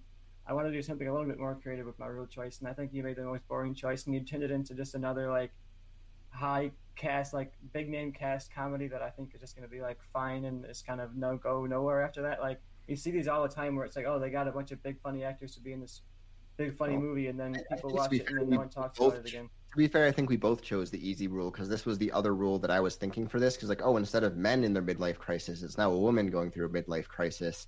And, and I think Michelle Pfeiffer is a great, so. be a lot a really fun dynamic to this movie where she's like this Southern belle who's become like a New York hippie, you know, and I think that would be a really fun interaction to have. And she has that kind of spunk still. She's very energetic and she doesn't take shit from people.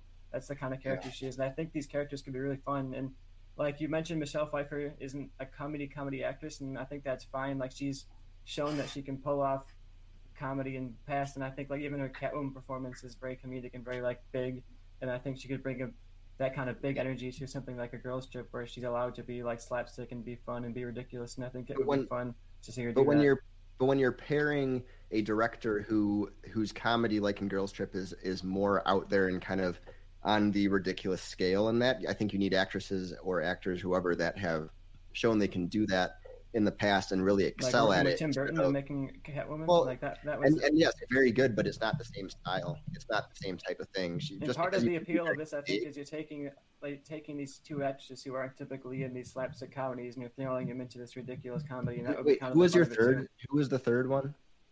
Because we're focusing um, I, on the I, my cast is Kate Winslet, Michelle Pfeiffer, Salma Hayek, and Halle Berry. Salma Hayek and Halle Berry, I think. Again, all of them, yeah, some, but no one is going to be the standout comedic performance. None of, no one of that group is like, oh, they are the big comedic character that's going to get the big laugh yeah, that other people, one, that other people can react all the other to. characters. I think they they all would have good moments and they would all would have moments to shine. And when you you bring in like that one character that's hilarious, you end up getting like I don't know, no. Like, I, Ghostbusters that, in, or something. It's like you have the one almost, character. In almost all the comedies, in almost all comedies, you at least have a like a side character, someone who is more comedic, especially if you have your people playing the straight man or straight woman in this case. Michelle you need someone to be the opposite of that. I know she very is. Large you need, very ridiculous character. Who, Kate Winslet's very, very. Uh, wait, who is the large one? Up. Michelle Pfeiffer is the larger than life character compared so to. So just the mom and the daughter, and then and then why is the friend along? Who is what is she? What's her role?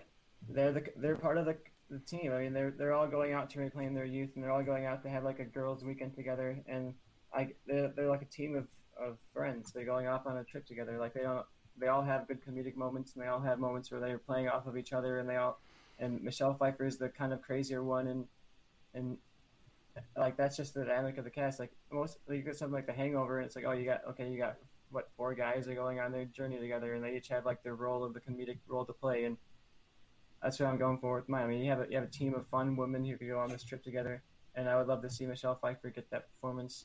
I think Yeah, but even Winslet- even in even in kind of big Hangover, you have two straight up comedians as two of All right. two of your leads, and then more of a. All right, I think I think I know where I'm leaning. It's been six minutes so far. Uh, Johnny, what are your what are your thoughts? Maybe you can. Um, you know, personally, I mean, I'm not making a decision, but if I were, I, I would definitely go Tristan here. I think um, Girls Trip should be remembered as highly as like people talk about Bridesmaids, and I think Bridesmaids is so overrated, and I think Girls Trip was great and didn't get enough praise.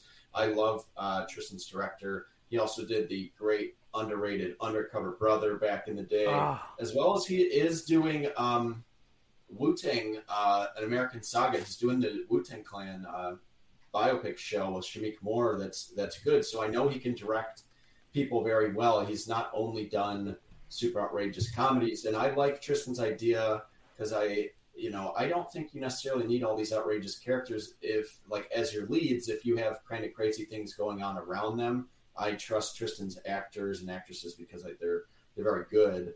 Um, I like his pitch better. I think Bobby hit some ideas, but I think Tristan took him down pretty well, saying like, you know, we've seen Ben Stiller, we've seen, I think we've seen the peak of Ben Stiller's comedic directing, and I would have liked Bobby maybe to go a little more dramatic or kind of question like a movie of Ben Stiller, and then instead of Chris Rock, it's like Rob McElhenney and Kumail because they're just two comedic dudes that got ripped, and he that's what's giving him kind of the midlife crisis um, because his two best friends like got in shape and all this, so he wants to go on an adventure or something. I think that would have been more interesting and something we haven't really seen.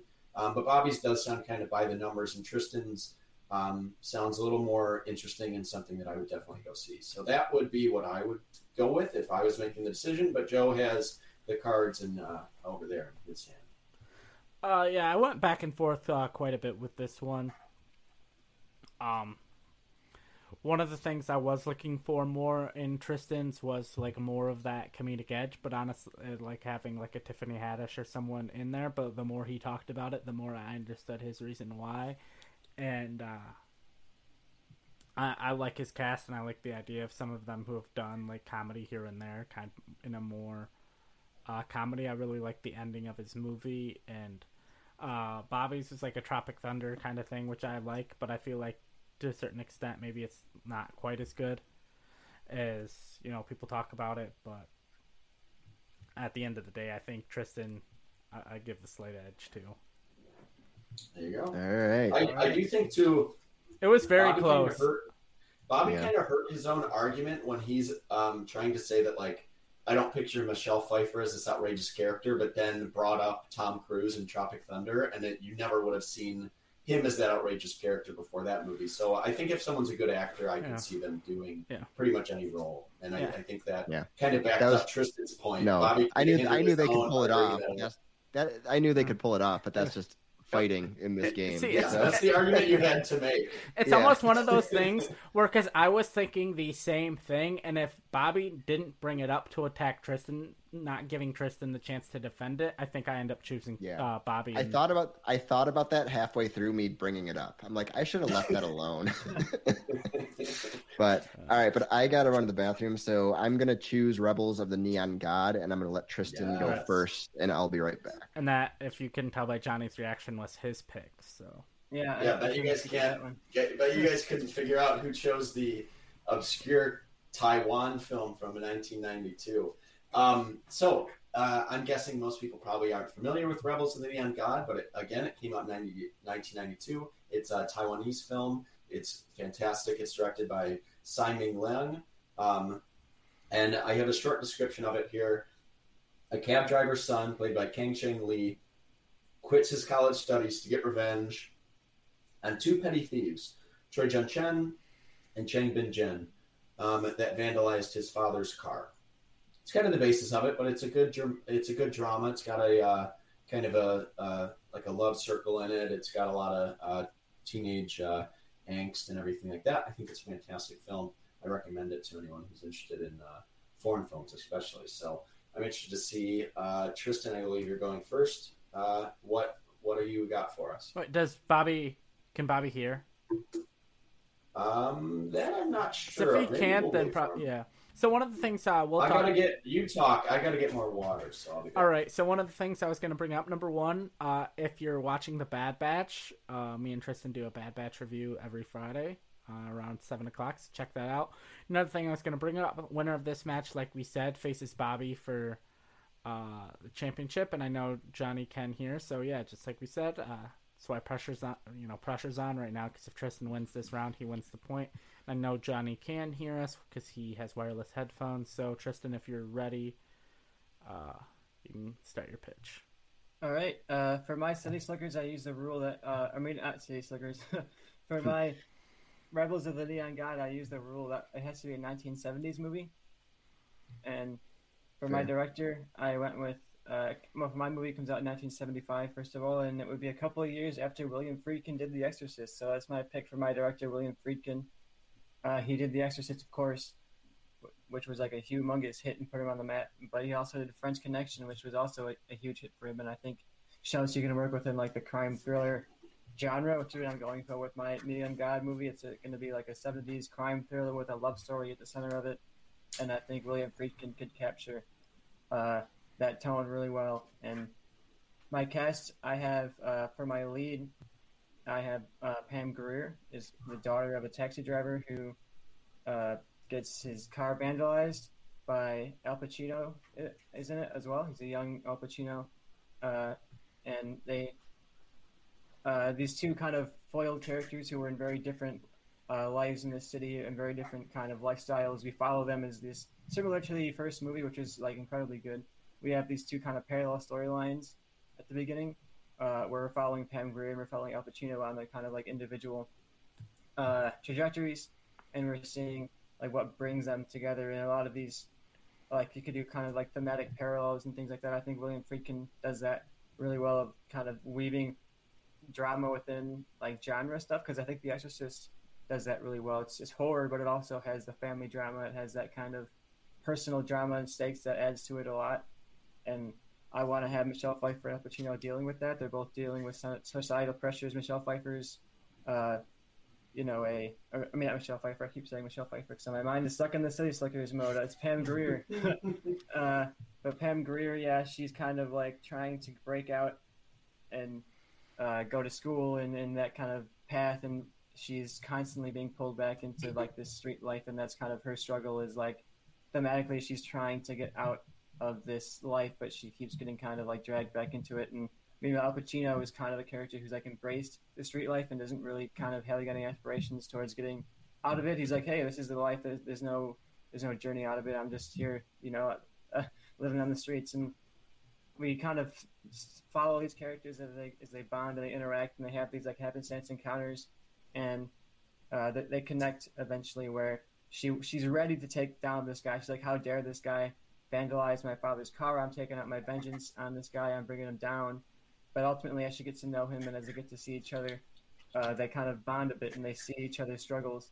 And we kind of get a slow romance story of them falling for each other, not entirely falling in love, but like just kind of wanting to see each other as valuable and, and we get this kind of budding relationship where by the end they're not in love, they're not together, but like they are now close and we have this hint of like maybe they can help each other get out of the situation. Pam Grier uh, is helping her father with his cab business by the end. So she kind of this subversion where she, she's not going to school and getting a degree in that direction, but she's following a business pursuit by helping her father's business.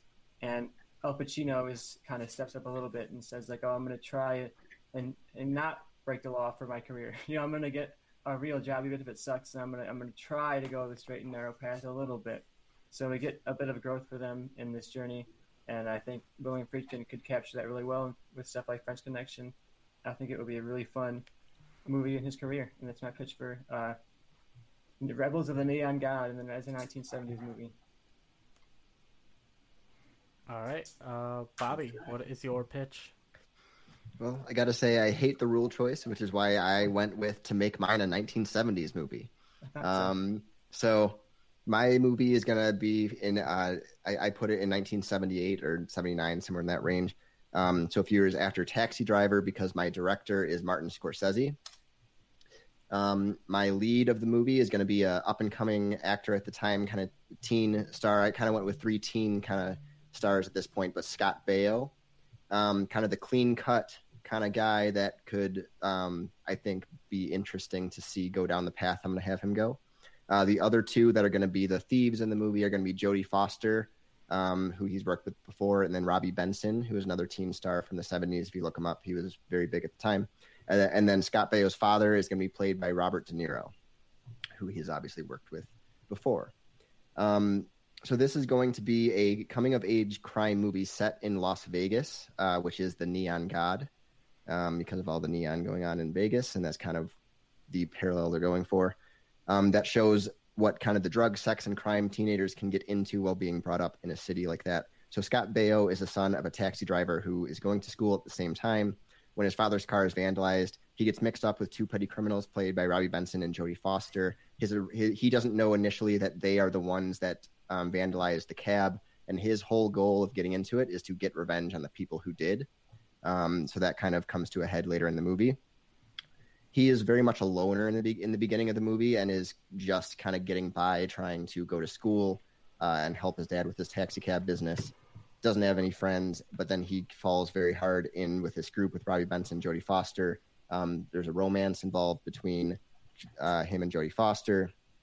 Um, and we do see a Martin Scorsese movie where he starts out with very kind of petty crimes going in with these three and getting involved and he starts ramping it up up and up and up and gets more and more dragged down into the city and into what um, what it can do and he becomes and doing riskier and riskier crimes leading to a a uh, um, a murder um, that he didn't intend on doing when he first gets there but does it in front of his two friends and so at the end he ends up alone so he starts out alone gains his friends um, and then does something so crazy that he even sends them off.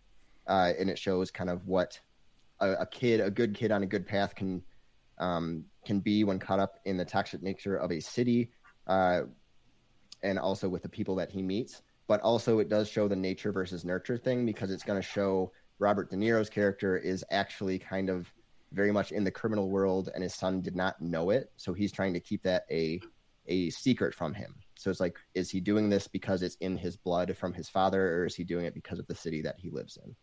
Uh, so that's what I'm going for. All right. Okay.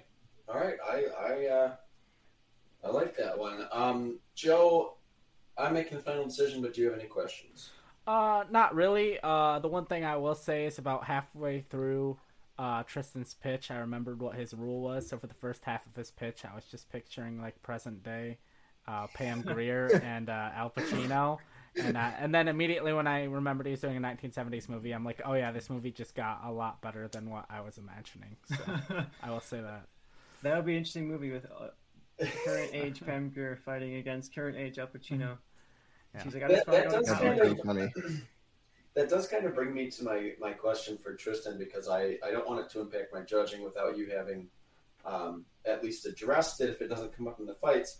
I feel like the key elements of the the original movie are like kind of teenagers, kind of coming of age. Bobby kind of hits on that. Um, it's younger people, teen stars and stuff.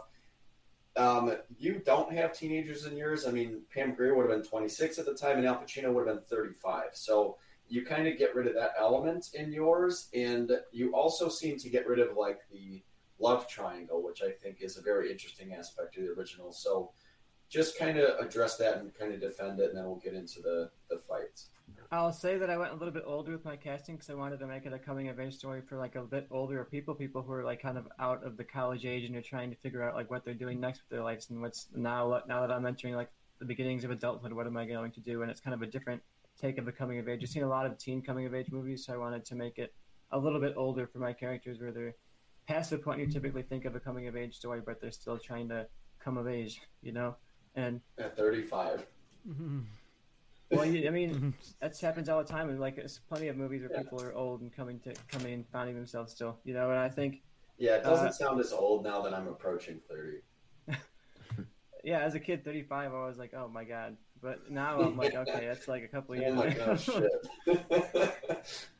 But and I also want to address the love the love triangle where I didn't necessarily have there be another love interest, but I wanted to give uh, Pam Grier like she's drawn to this Al Pacino kind of rebellious lifestyle, which is also pulled towards her father and towards like this more by the books, by the numbers kind of lifestyle. And she doesn't have another love interest, but she has this family pull that's bringing her pulling her towards being loyal to her family, especially because they're both from different races, and when they're living on the city streets, race is such a big divide that her going between the racial divide to even just be friends with Al Pacino's character is a big is a big uh, social move.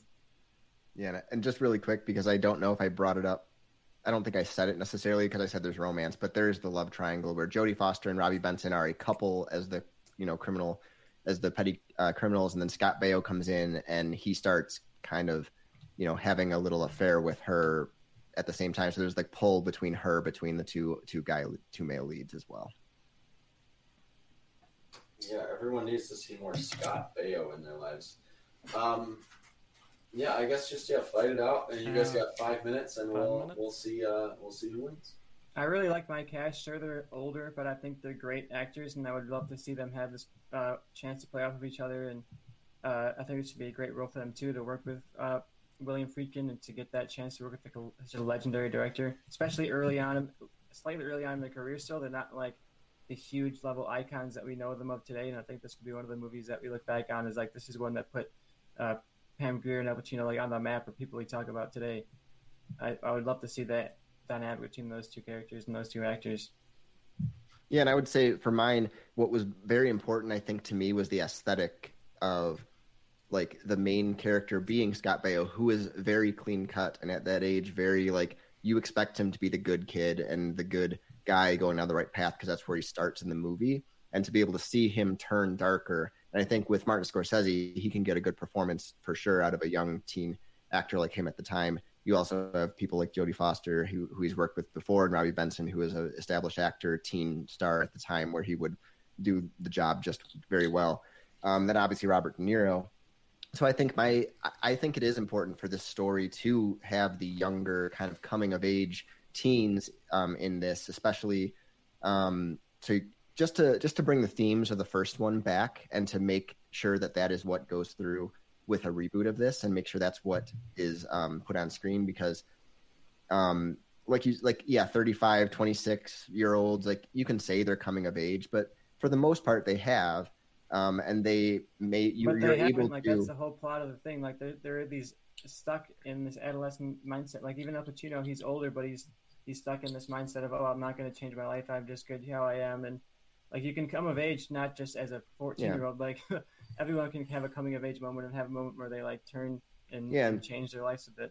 but I do think that the the one of the more important ones is on the precipice of adulthood where you are like that 17 18 about to be on your own you're about to make your final decisions of like all right what am i going to do with my life um, and you have like he's on such a good path and then just because of one event and getting dragged down that path that it kind of ruins his entire outlook and what he's going for. And also i always like when titles make sense and like the rebels of the neon god in the original has a lot to do with like prophecy um, and the city as well that they are in. Um, it's a it's a lore like a, it's a taiwanese kind of old um, story kind of deal where the neon god in this can be referenced to the city of las vegas and it's it is the neon god it drives um, kind of every like you, if you live there you're under the neon like the spell of the city um, and you uh, can get caught up in it and, and all that so I, I like that that makes sense personally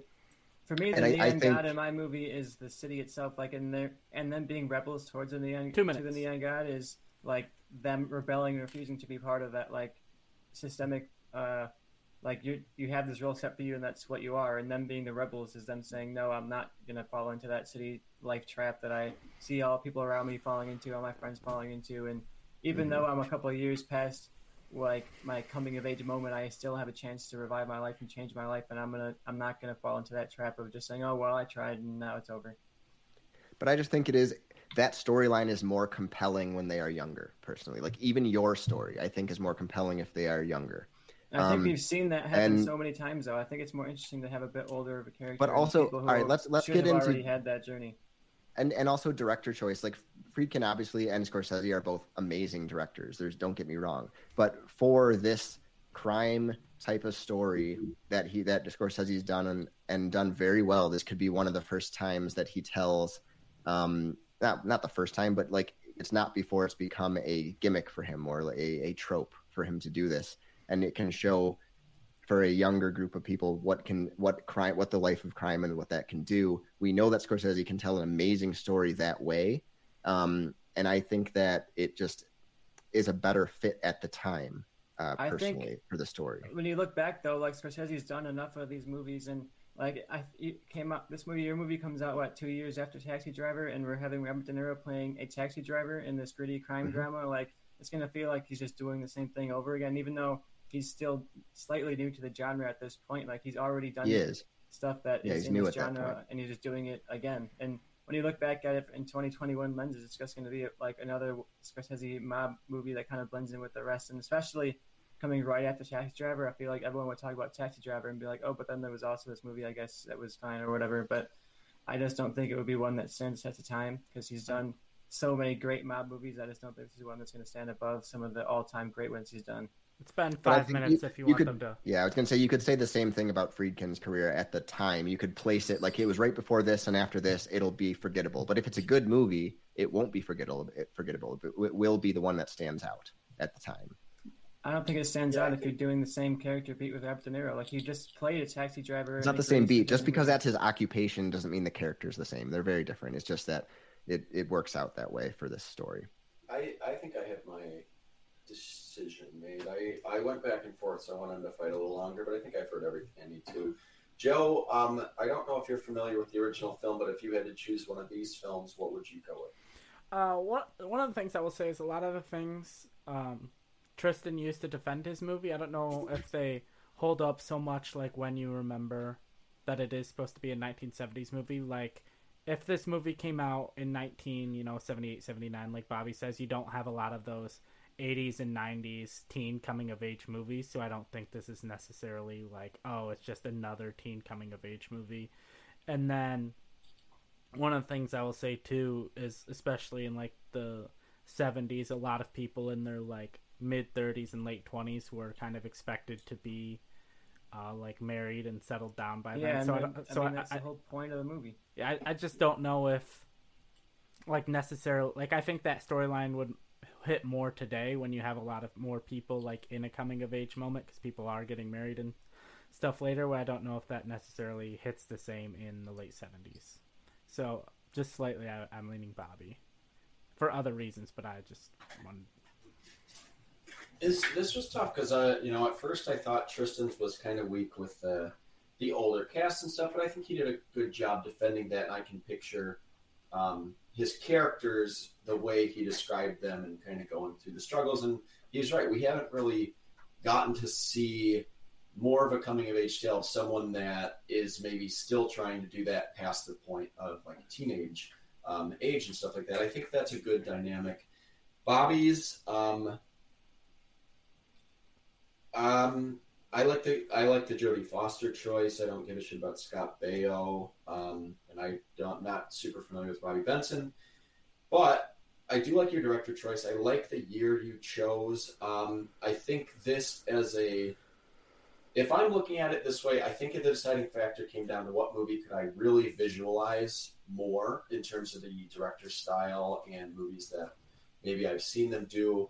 Um, William Friedkin, I think, you know, Tristan talked about this being a weird follow up for uh, Taxi Driver, but I think this would be just as interesting, like, or uh, but forgotten about maybe if it's a follow up to The Exorcist, and then it's like way different than anything we ever saw William Friedkin do. So I'm not really sold on that argument either way, but I do think um, when I was picturing the movies, I got major vibes kind of from both of them, but mainly from Bobby's of Mean Streets and a little bit of the Bronx Tale. And I can picture Scorsese doing another kind of Mean Streets. Um, and I don't think William Friedkin ever really showed that he can do like coming of age as much and doing the movie that Tristan described. I think Tristan described a good movie, but I don't know if it fits the director as well. And Bobby, I think his uh, plot fits his director just um, better. Sure, and I, and I do think, yeah, but I think I think sometimes that that's good. Um, Tristan mentioned like you know or not really. I mean, I don't really have anything else to say. I mean, Tristan, uh, it was close. I really like your cast. I think Pam Grier and Al Pacino would have made for uh, good roles in this, but I do think just Bobby kind of has more of the elements of the original I want to see with like the love triangle um, and a little bit more of the coming of age. But I think it pictures. I would have liked Scorsese if you look at his filmography. After Taxi Driver, he kind of faltered with New York, New York, or whatever that was, and it was like about a saxophonist. And then he did the Last Waltz, and he didn't really come back onto his own until um, Raging Bull in 1980. I would have liked to have another type of Mean Streets movie in between Raging Bull and uh, Taxi Driver. So I think Bobby's fits in well. If he had gone with another year, maybe it wouldn't have worked. But I think Bobby chose the right year for for his director, and I would have liked that to be in his filmography. So what it comes down to is I love both pitches, but I think Bobby edged it out just because I can picture it a little a little clearer. And what that does is tie us up going into Game Seven, baby. It can't be any other way. We're going for a oh, championship man. here. And my shortest. Pressure is on. my Who- shortest- who- I mean, Fucking I'll admit I Typing had like a sentence down Stop. for the last pitch, so I'm not too upset about losing. who who would have thought that all of this, the number one contender match, would come down to stop or my mom will shoot? You guys can And we both- go for that. And by the way, we matched up again on our rule. Yep. You guys messed up too much, all right? You Oh, guys should've went okay. through your tails. Just to give you some insight on what I, I would have uh, done the flip, I flip the uh, genders of uh, Rebels of the Neon God. I think that would have been I started with that, and interesting movie to do. but I could tell my same story without doing that, and I could put that somewhere else that I thought made sense. So, yeah. Yeah, so I'm interested because I think this is the one that I would have went with the 1970s movie because I think this would have fit in with a weird um, uh, decade of filmmaking. Um, so stop or my mom will shoot. If you guys couldn't tell, by the way, I don't know if we mentioned this up top, but we went with movies that came out between 1990 and 1994. Um, so this came out in 1992. It was directed by Roger Spottiswoode. Um, I guess there's a plot. So, uh, smarting from a romantic breakup, Macho Police Sergeant Joe Bomowski, played by Sylvester Stallone, gets a cross country visit from his mother, Tutti, played by Estelle Getty. Her misguided efforts to help only fray his nerves, but that doesn't stop her from uh, from nagging Joe to be more open about his feelings towards his ex girlfriend and current boss, Lieutenant Gwen Harper, JoBeth Williams. Um, when Tutti uh, witnesses a brutal multiple murder, she takes her wedding to the or her meddling to the extreme by tagging along to help her son solve the case. That is uh, a movie that actually came out and was made, and it's a premise. So I'm interested to see what you guys did with that premise because no other, yeah, the best way to tell who should face me for the championship is their pitches of Stop. a reboot of Stop or My Mom Will Shoot. I'm glad it's coming down Um, to such a such a great movie on the way. Well, very well regarded. One of the Classic. only movies that has the exclamation point in the middle the of ver- the title. It's the Like- panic. It's the panic at the disco of movies. There, there That's you a go. way of describing it. All right, Moulin so Rouge. Tristan, who's going Yep. first? I'll go first on this one. Okay. Just so you can So- get your very similar story out of the way. Yeah, you know, I got to get ahead of you on this one. Uh, so I hope you it is the been- same pitch. Yeah, it's be It'd be working for- hilarious. Oh, our, our bad. So if you guys have been following Christopher uh, Walken is our is our last rule here. Uh, well, must feature I hope, Christopher I hope he's the mom. and I have Christopher Walken as the dad who will shoot. Uh, Okay. Good.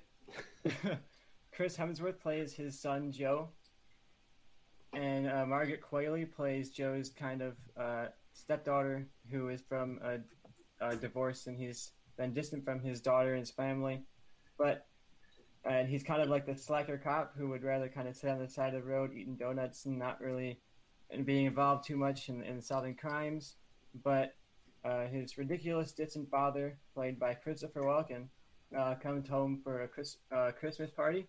Uh, unexpectedly, they haven't seen each other in a very long time, and he shows up and says, "Oh, Merry Christmas! I'm here to uh, be part of your life again." And I mentioned my director was Shane Black. He's a Christmas hound, so I, I, made sure to set it in his Christmas setting.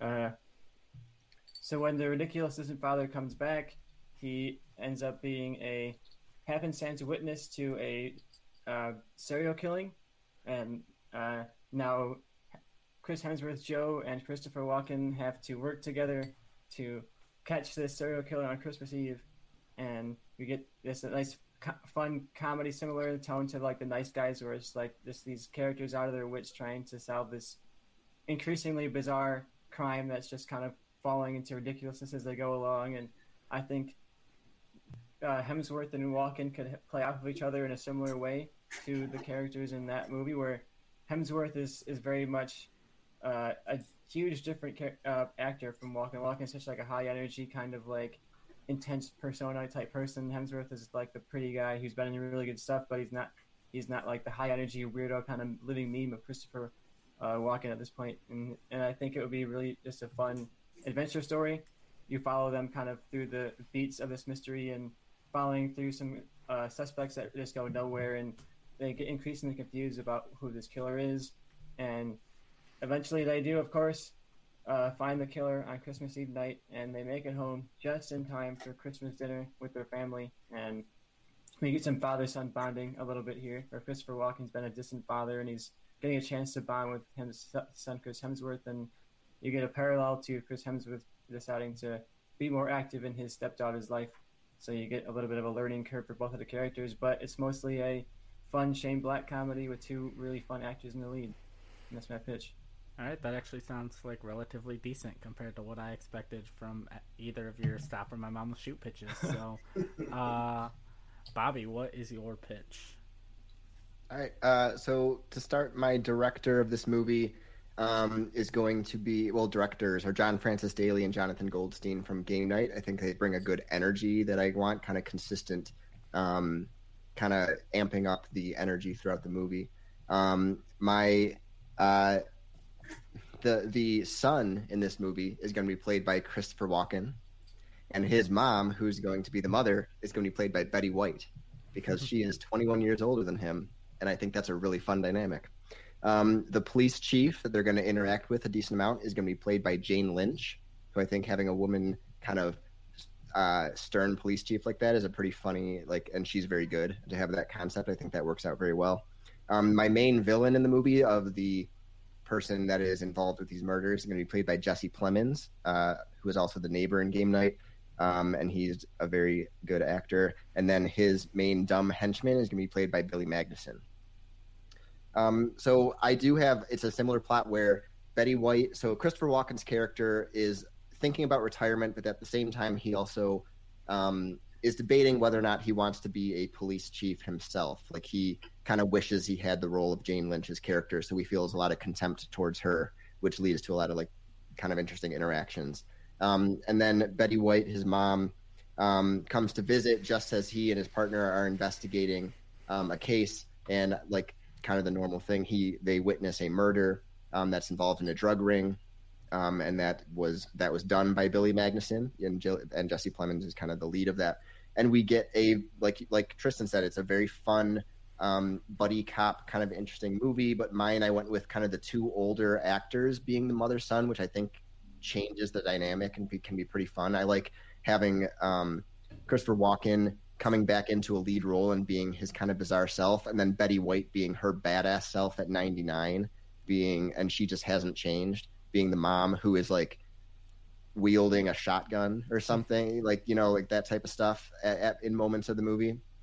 Um, so again, it's it comes down to at the end that you know Christopher Walken works with his mom, and they had a very very very contentious relationship because she thinks he should have done better with his life um, and then she comes to realize all that he's done at the end of it um, and what he's really become. And he thinks, and he, instead of retiring, tries to pursue um, being a, a police chief and kind of accepts the whole thing with Jane Lynch. So the, at least you have a little bit of the arc, but mostly throughout most of the movie, you have the ridiculousness of the older Christopher Walken and his mother, who's still alive, even though he's in his 60s, um, you know, coming along on this investigation, um, and she ends up, you know, holding the holding Jesse Plemons hostage at the end with a shotgun, saying "Stop or I'll shoot" type of thing.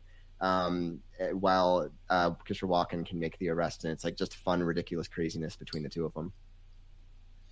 I, I like that last fight. Um, most of it was based on like being too old to come of age, and Bobby's is basically yep. that times like a thousand with Christopher Walken. Not coming of age. He's realizing that he can, you know, be the police chief and move on with his life. It is a little it's bit. It's, like, it's okay, retiring, right, well, retiring and being young, or being a chief. It's like the two things you can go into when you're at that age.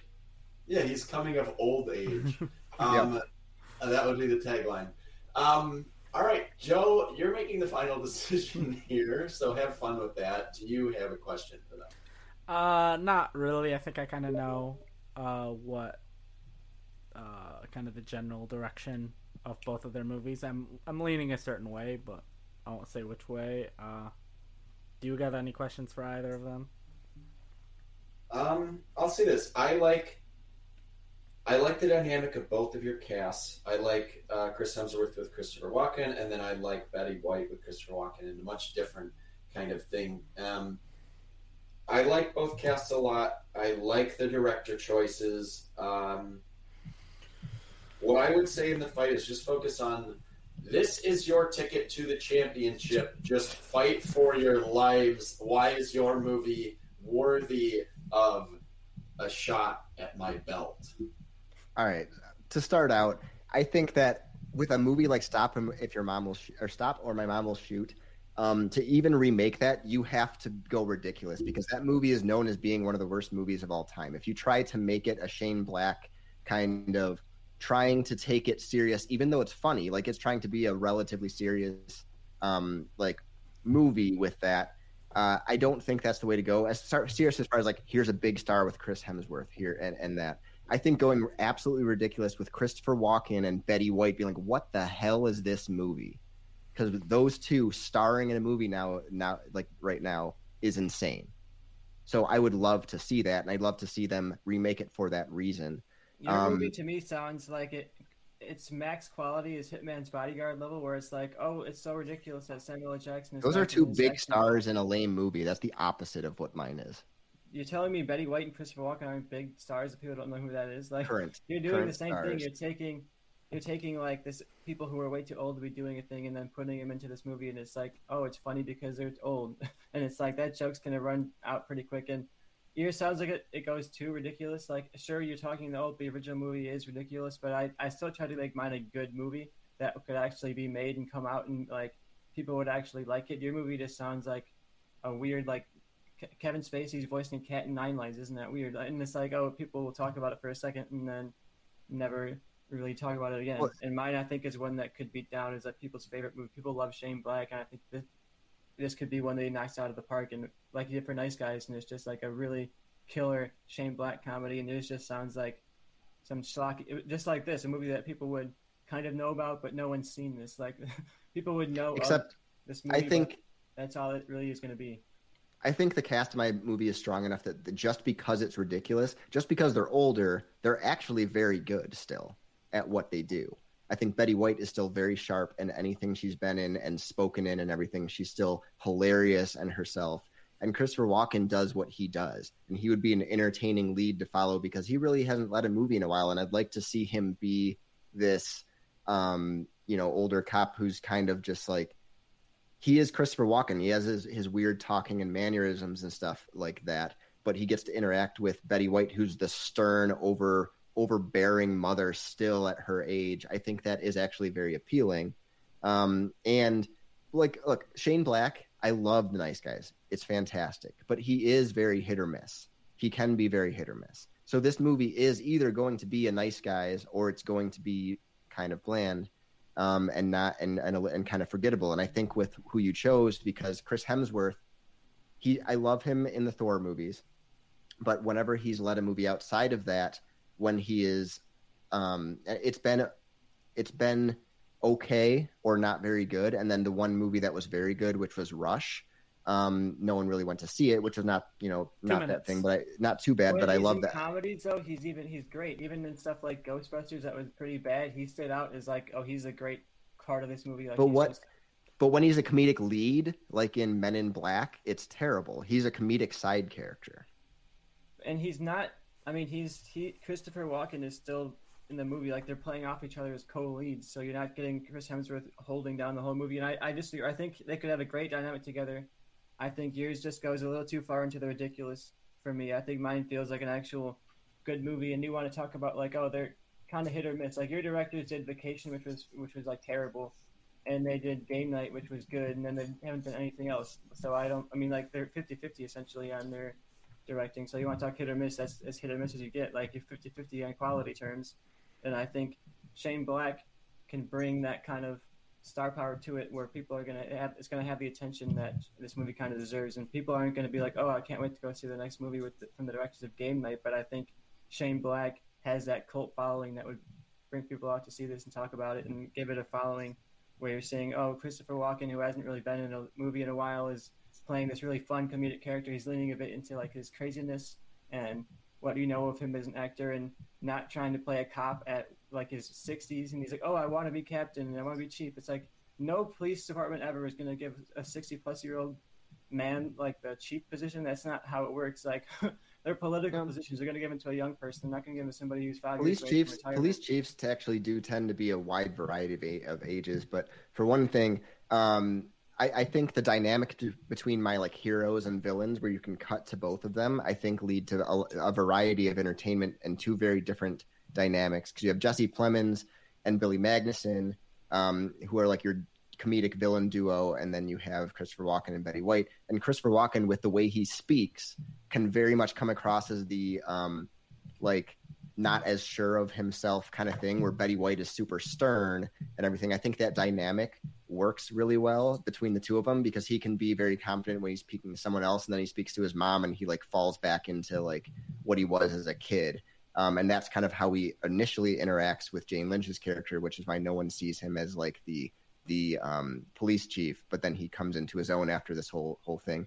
Um, but again, I, I think I think Shane Black doing a buddy cop like that's usually a go-to. Like you know, you can throw that in to do just about anything. But I think it's more interesting to go a little bit different with it and go like look if you're going to make this movie usually you're going to put a big star like chris hemsworth in it but every time they've done that so far like in men in black international it has not gone well when he's been the lead in that type of role i'd like to see them make something that is very eye-catching to people being like whoa what is this and then have it be surprisingly entertaining rather than something that is expected where you have chris hemsworth in that type of role and Mine's it gonna be being an a little bit more movie. generic Yours might be like an interesting. All right, I have mine. schlock movie, but I definitely am. I think mine just sounds. I know you have your decision made already, but I- mine just sounds like a good movie, and Bobby sounds like some bad comedy from a 50-50 shot director that hasn't really done anything spectacular. All right, uh, Johnny, what are your thoughts? All right. I'm not going to say who I would pick because I'm the champion. This is going to be to decide who the champion faces. So I want 100% of the decision to be on Joe. I'll just kind of highlight what I liked about both pitches um, because shockingly, I liked both pitches of the stop where my mom will shoot reboot. So you guys both, Yeah. I think, did a, did an excellent job. I do think both of your director choices are good. Um, Bobby mentioned the hit, the hit or miss, and so did Tristan. But during your pitches, I got more of a game night vibe out of Bobby's than a vacation vibe, and I got more of a nice guy's vibe out of Tristan's than I did like uh, um, like the Predator or whatever else like he did vibe. So I do think both of you um, did an interesting job. I think both of you have a good cast. There is a role that I would rather see Christopher Walken in out of what you pitched, um, but I won't say what, um, and I'll wait until Joe makes his decision. Um, I will say what I liked. Um, the other thing I liked about Bobby's is I kind of like the idea of uh, Jesse Plemons, like being the intense character he was in Breaking Bad, but also being able to showcase his uh, like dry uh, comedy with his directors. And uh, I do think Chris Hemsworth. I don't blame Chris Hemsworth for Men in Black International and things like that. I think he can lead a movie, um, but I just don't know if he's been taking the right projects to do so. Um, but he's very good in, and I know it's another smaller role, but he's better. He's good in uh, what is it, the El Royale one. Oh, Um, Bad Times at the El Royale. Bad Times at the El Royale. Like he's the best part of that movie. So I don't know. Yeah, he's the best part of almost every movie that he's in comedically, but he's never the lead character. But I don't think that that can say that he should lead one. So with that being said, Joe, you're making the decision. I won't show where I'm leaning. Oh yeah, I think both of your movies could uh, potentially be funny. So it, it, it's hard. I had to go with what what do I think is more more what I'd be interested in. What I think you know like the people at large would be more interested in. And I think for me, uh, I think I agree to some extent with Tristan that I think the uh, uh, Christopher Walken, Betty White, they're both kind of old thing, could potentially, you know, run out of steam after a while, and that was a big, you know, negative I had against his. And I just think overall, I like more the dynamic of Chris Hemsworth and Christopher Walken as like this father son duo in a Shane Black movie more. And I, you know, I agree with what Johnny said. Of I, I don't really blame Chris Hemsworth for the movies he's been in being bad because he's never been the bad in them, and so that's gonna be um, where I go. Unfortunately for Bobby, is I'm going gonna go with Tristan's stop. Fuck you, Bobby. Show. There it is. here's the deal. I'm gonna be honest though. Hey. I I think I was leaning more towards Bobby, but I didn't want to show my cards because I think everything else canceled out, and I'd rather see Christopher Walken playing the son at an old age than a dad. I think would be better for him. But I I think either way, like both pitches were good. You guys did as good of a job as you could have done with with uh, Stop or I Almost Shoot. Except I will say, both of you.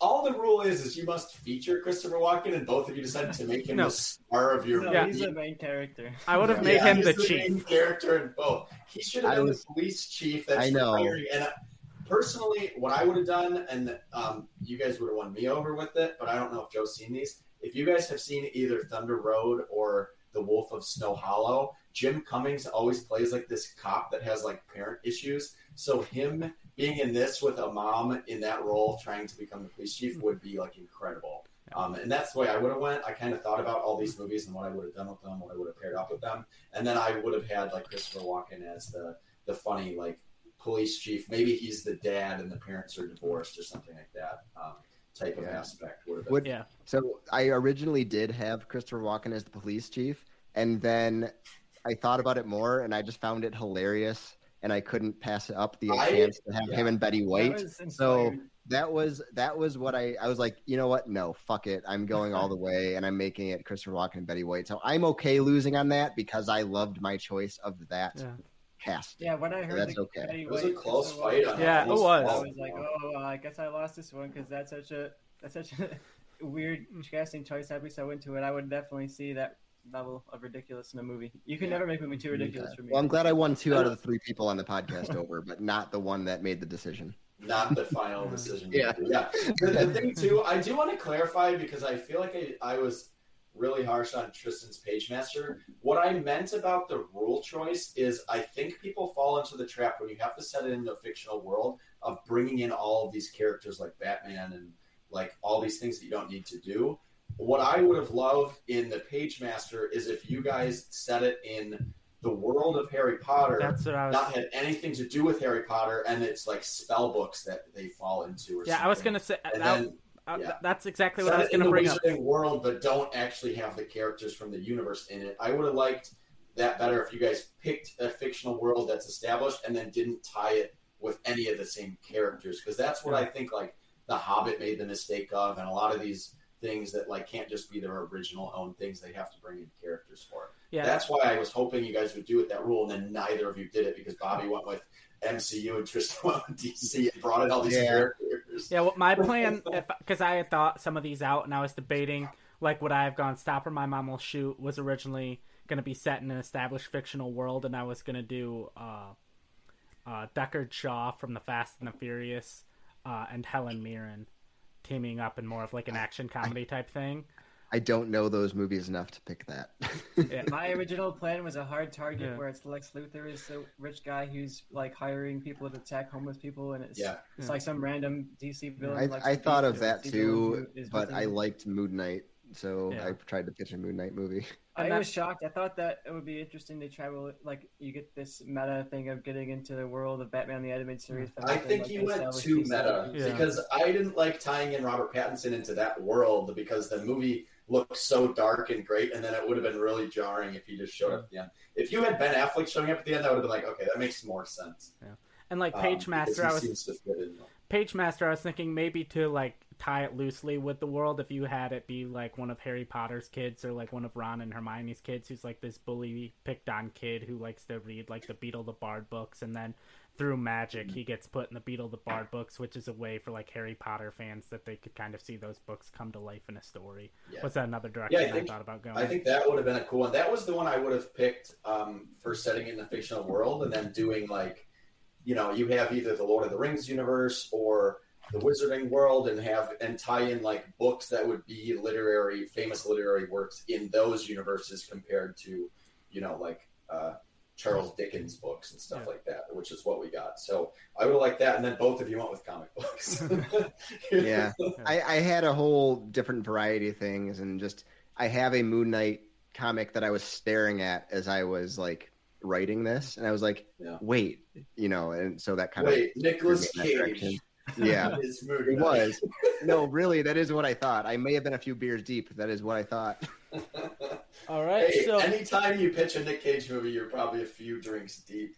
Um, if you can look at all of our I want to say my favorite pitch from Bobby in this episode was Mouth of Madness. That was a really yeah, hard one to argue against, and I, I was really happy with my pitch. I was very proud of what I had, but Bobby also brought fire on that one, so it was like we I think both of us had great pitches from Mouth You of had a- Madness. that yeah, were I loved your just in pitch. line with the original movie.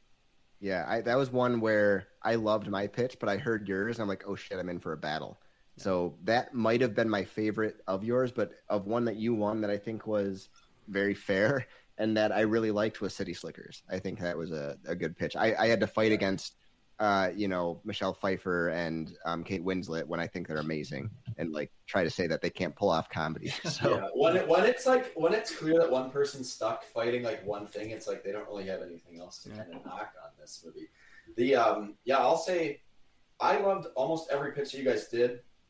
I the only pitches that I was disappointed by from both of you were both of your pitches with the fictional- fictional universe one because I think you guys just brought in too many things and stuff into it.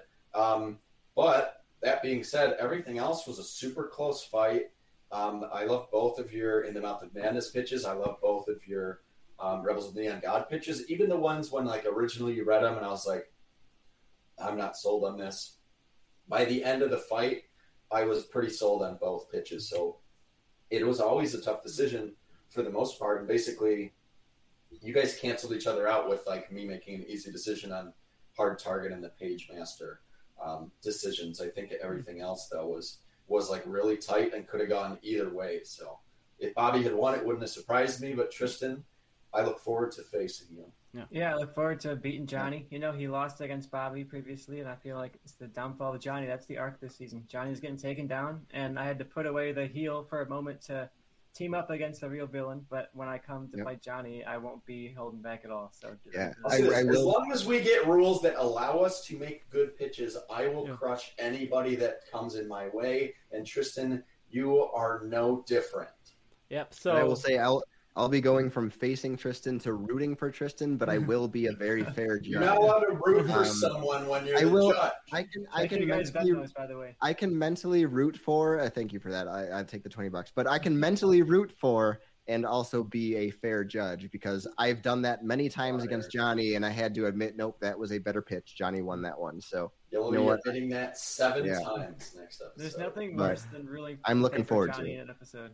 And I, I will say my favorite pitches of uh, my favorite pitch of Bobby was Rebels of Neon God, and I honestly think my favorite pitch of Tristan's, which is shocking to say, might have been Stop or My Mom Will Shoot. which is surprising because mine won two of the three two of the three judges. But you know, Yeah, Joe, what what it comes down to. But you know what? the- that's okay. I'll I'll be rooting for Tristan next time when, when during the championship. But I'm I'm just excited for a legitimate championship match because we have not really had that yet Yep. in in Yep. our show. Yeah. So the next. So we'll have to figure out. It'll be in probably two weeks the actual championship match, and then we'll figure out what our week in between episode will be, or if there is one, because I know my schedule next week's a little crazy. So yeah. So we'll have to see. so it's the been next. harder Yeah. pairing up our schedules. Um, hence the weird one o'clock start time on a Sunday today. Yeah, Yeah. this show was much easier when I didn't have a job. Yeah, come on. What are you thinking? Yeah. This so, is our job. I mean, right? Yeah. Like you Yeah. know, We get paid for this. Once we start getting advertisements, So we'll say next week the category is uh, for movies. It's just movies that won an Oscar. Uh, just any move, any kind of Oscar. It could have just won for cinematography, for costuming, just any kind of thing. I think it leaves us open ended. And normally, how it goes is one judge picks three movies, the other judge picks three movies, and then they kind of come together and pick uh, one movie to judge together, and they come up with the seven rules. But for a championship match, we wanted to do something a little different. So Johnny, as the champion, will choose one movie. Tristan, as the challenger, will choose two movies.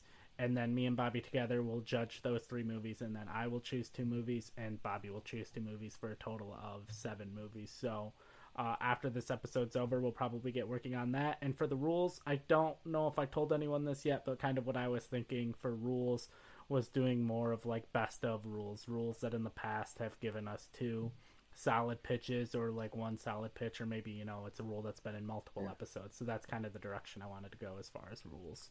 So I like it. we'll work on that as well. Uh, if anyone else has anything else to say, I guess we'll sign off. Have a nice rest of your afternoon. Enjoy your Memorial Day. Uh, congrats to Tristan on the win, and uh, see you next time.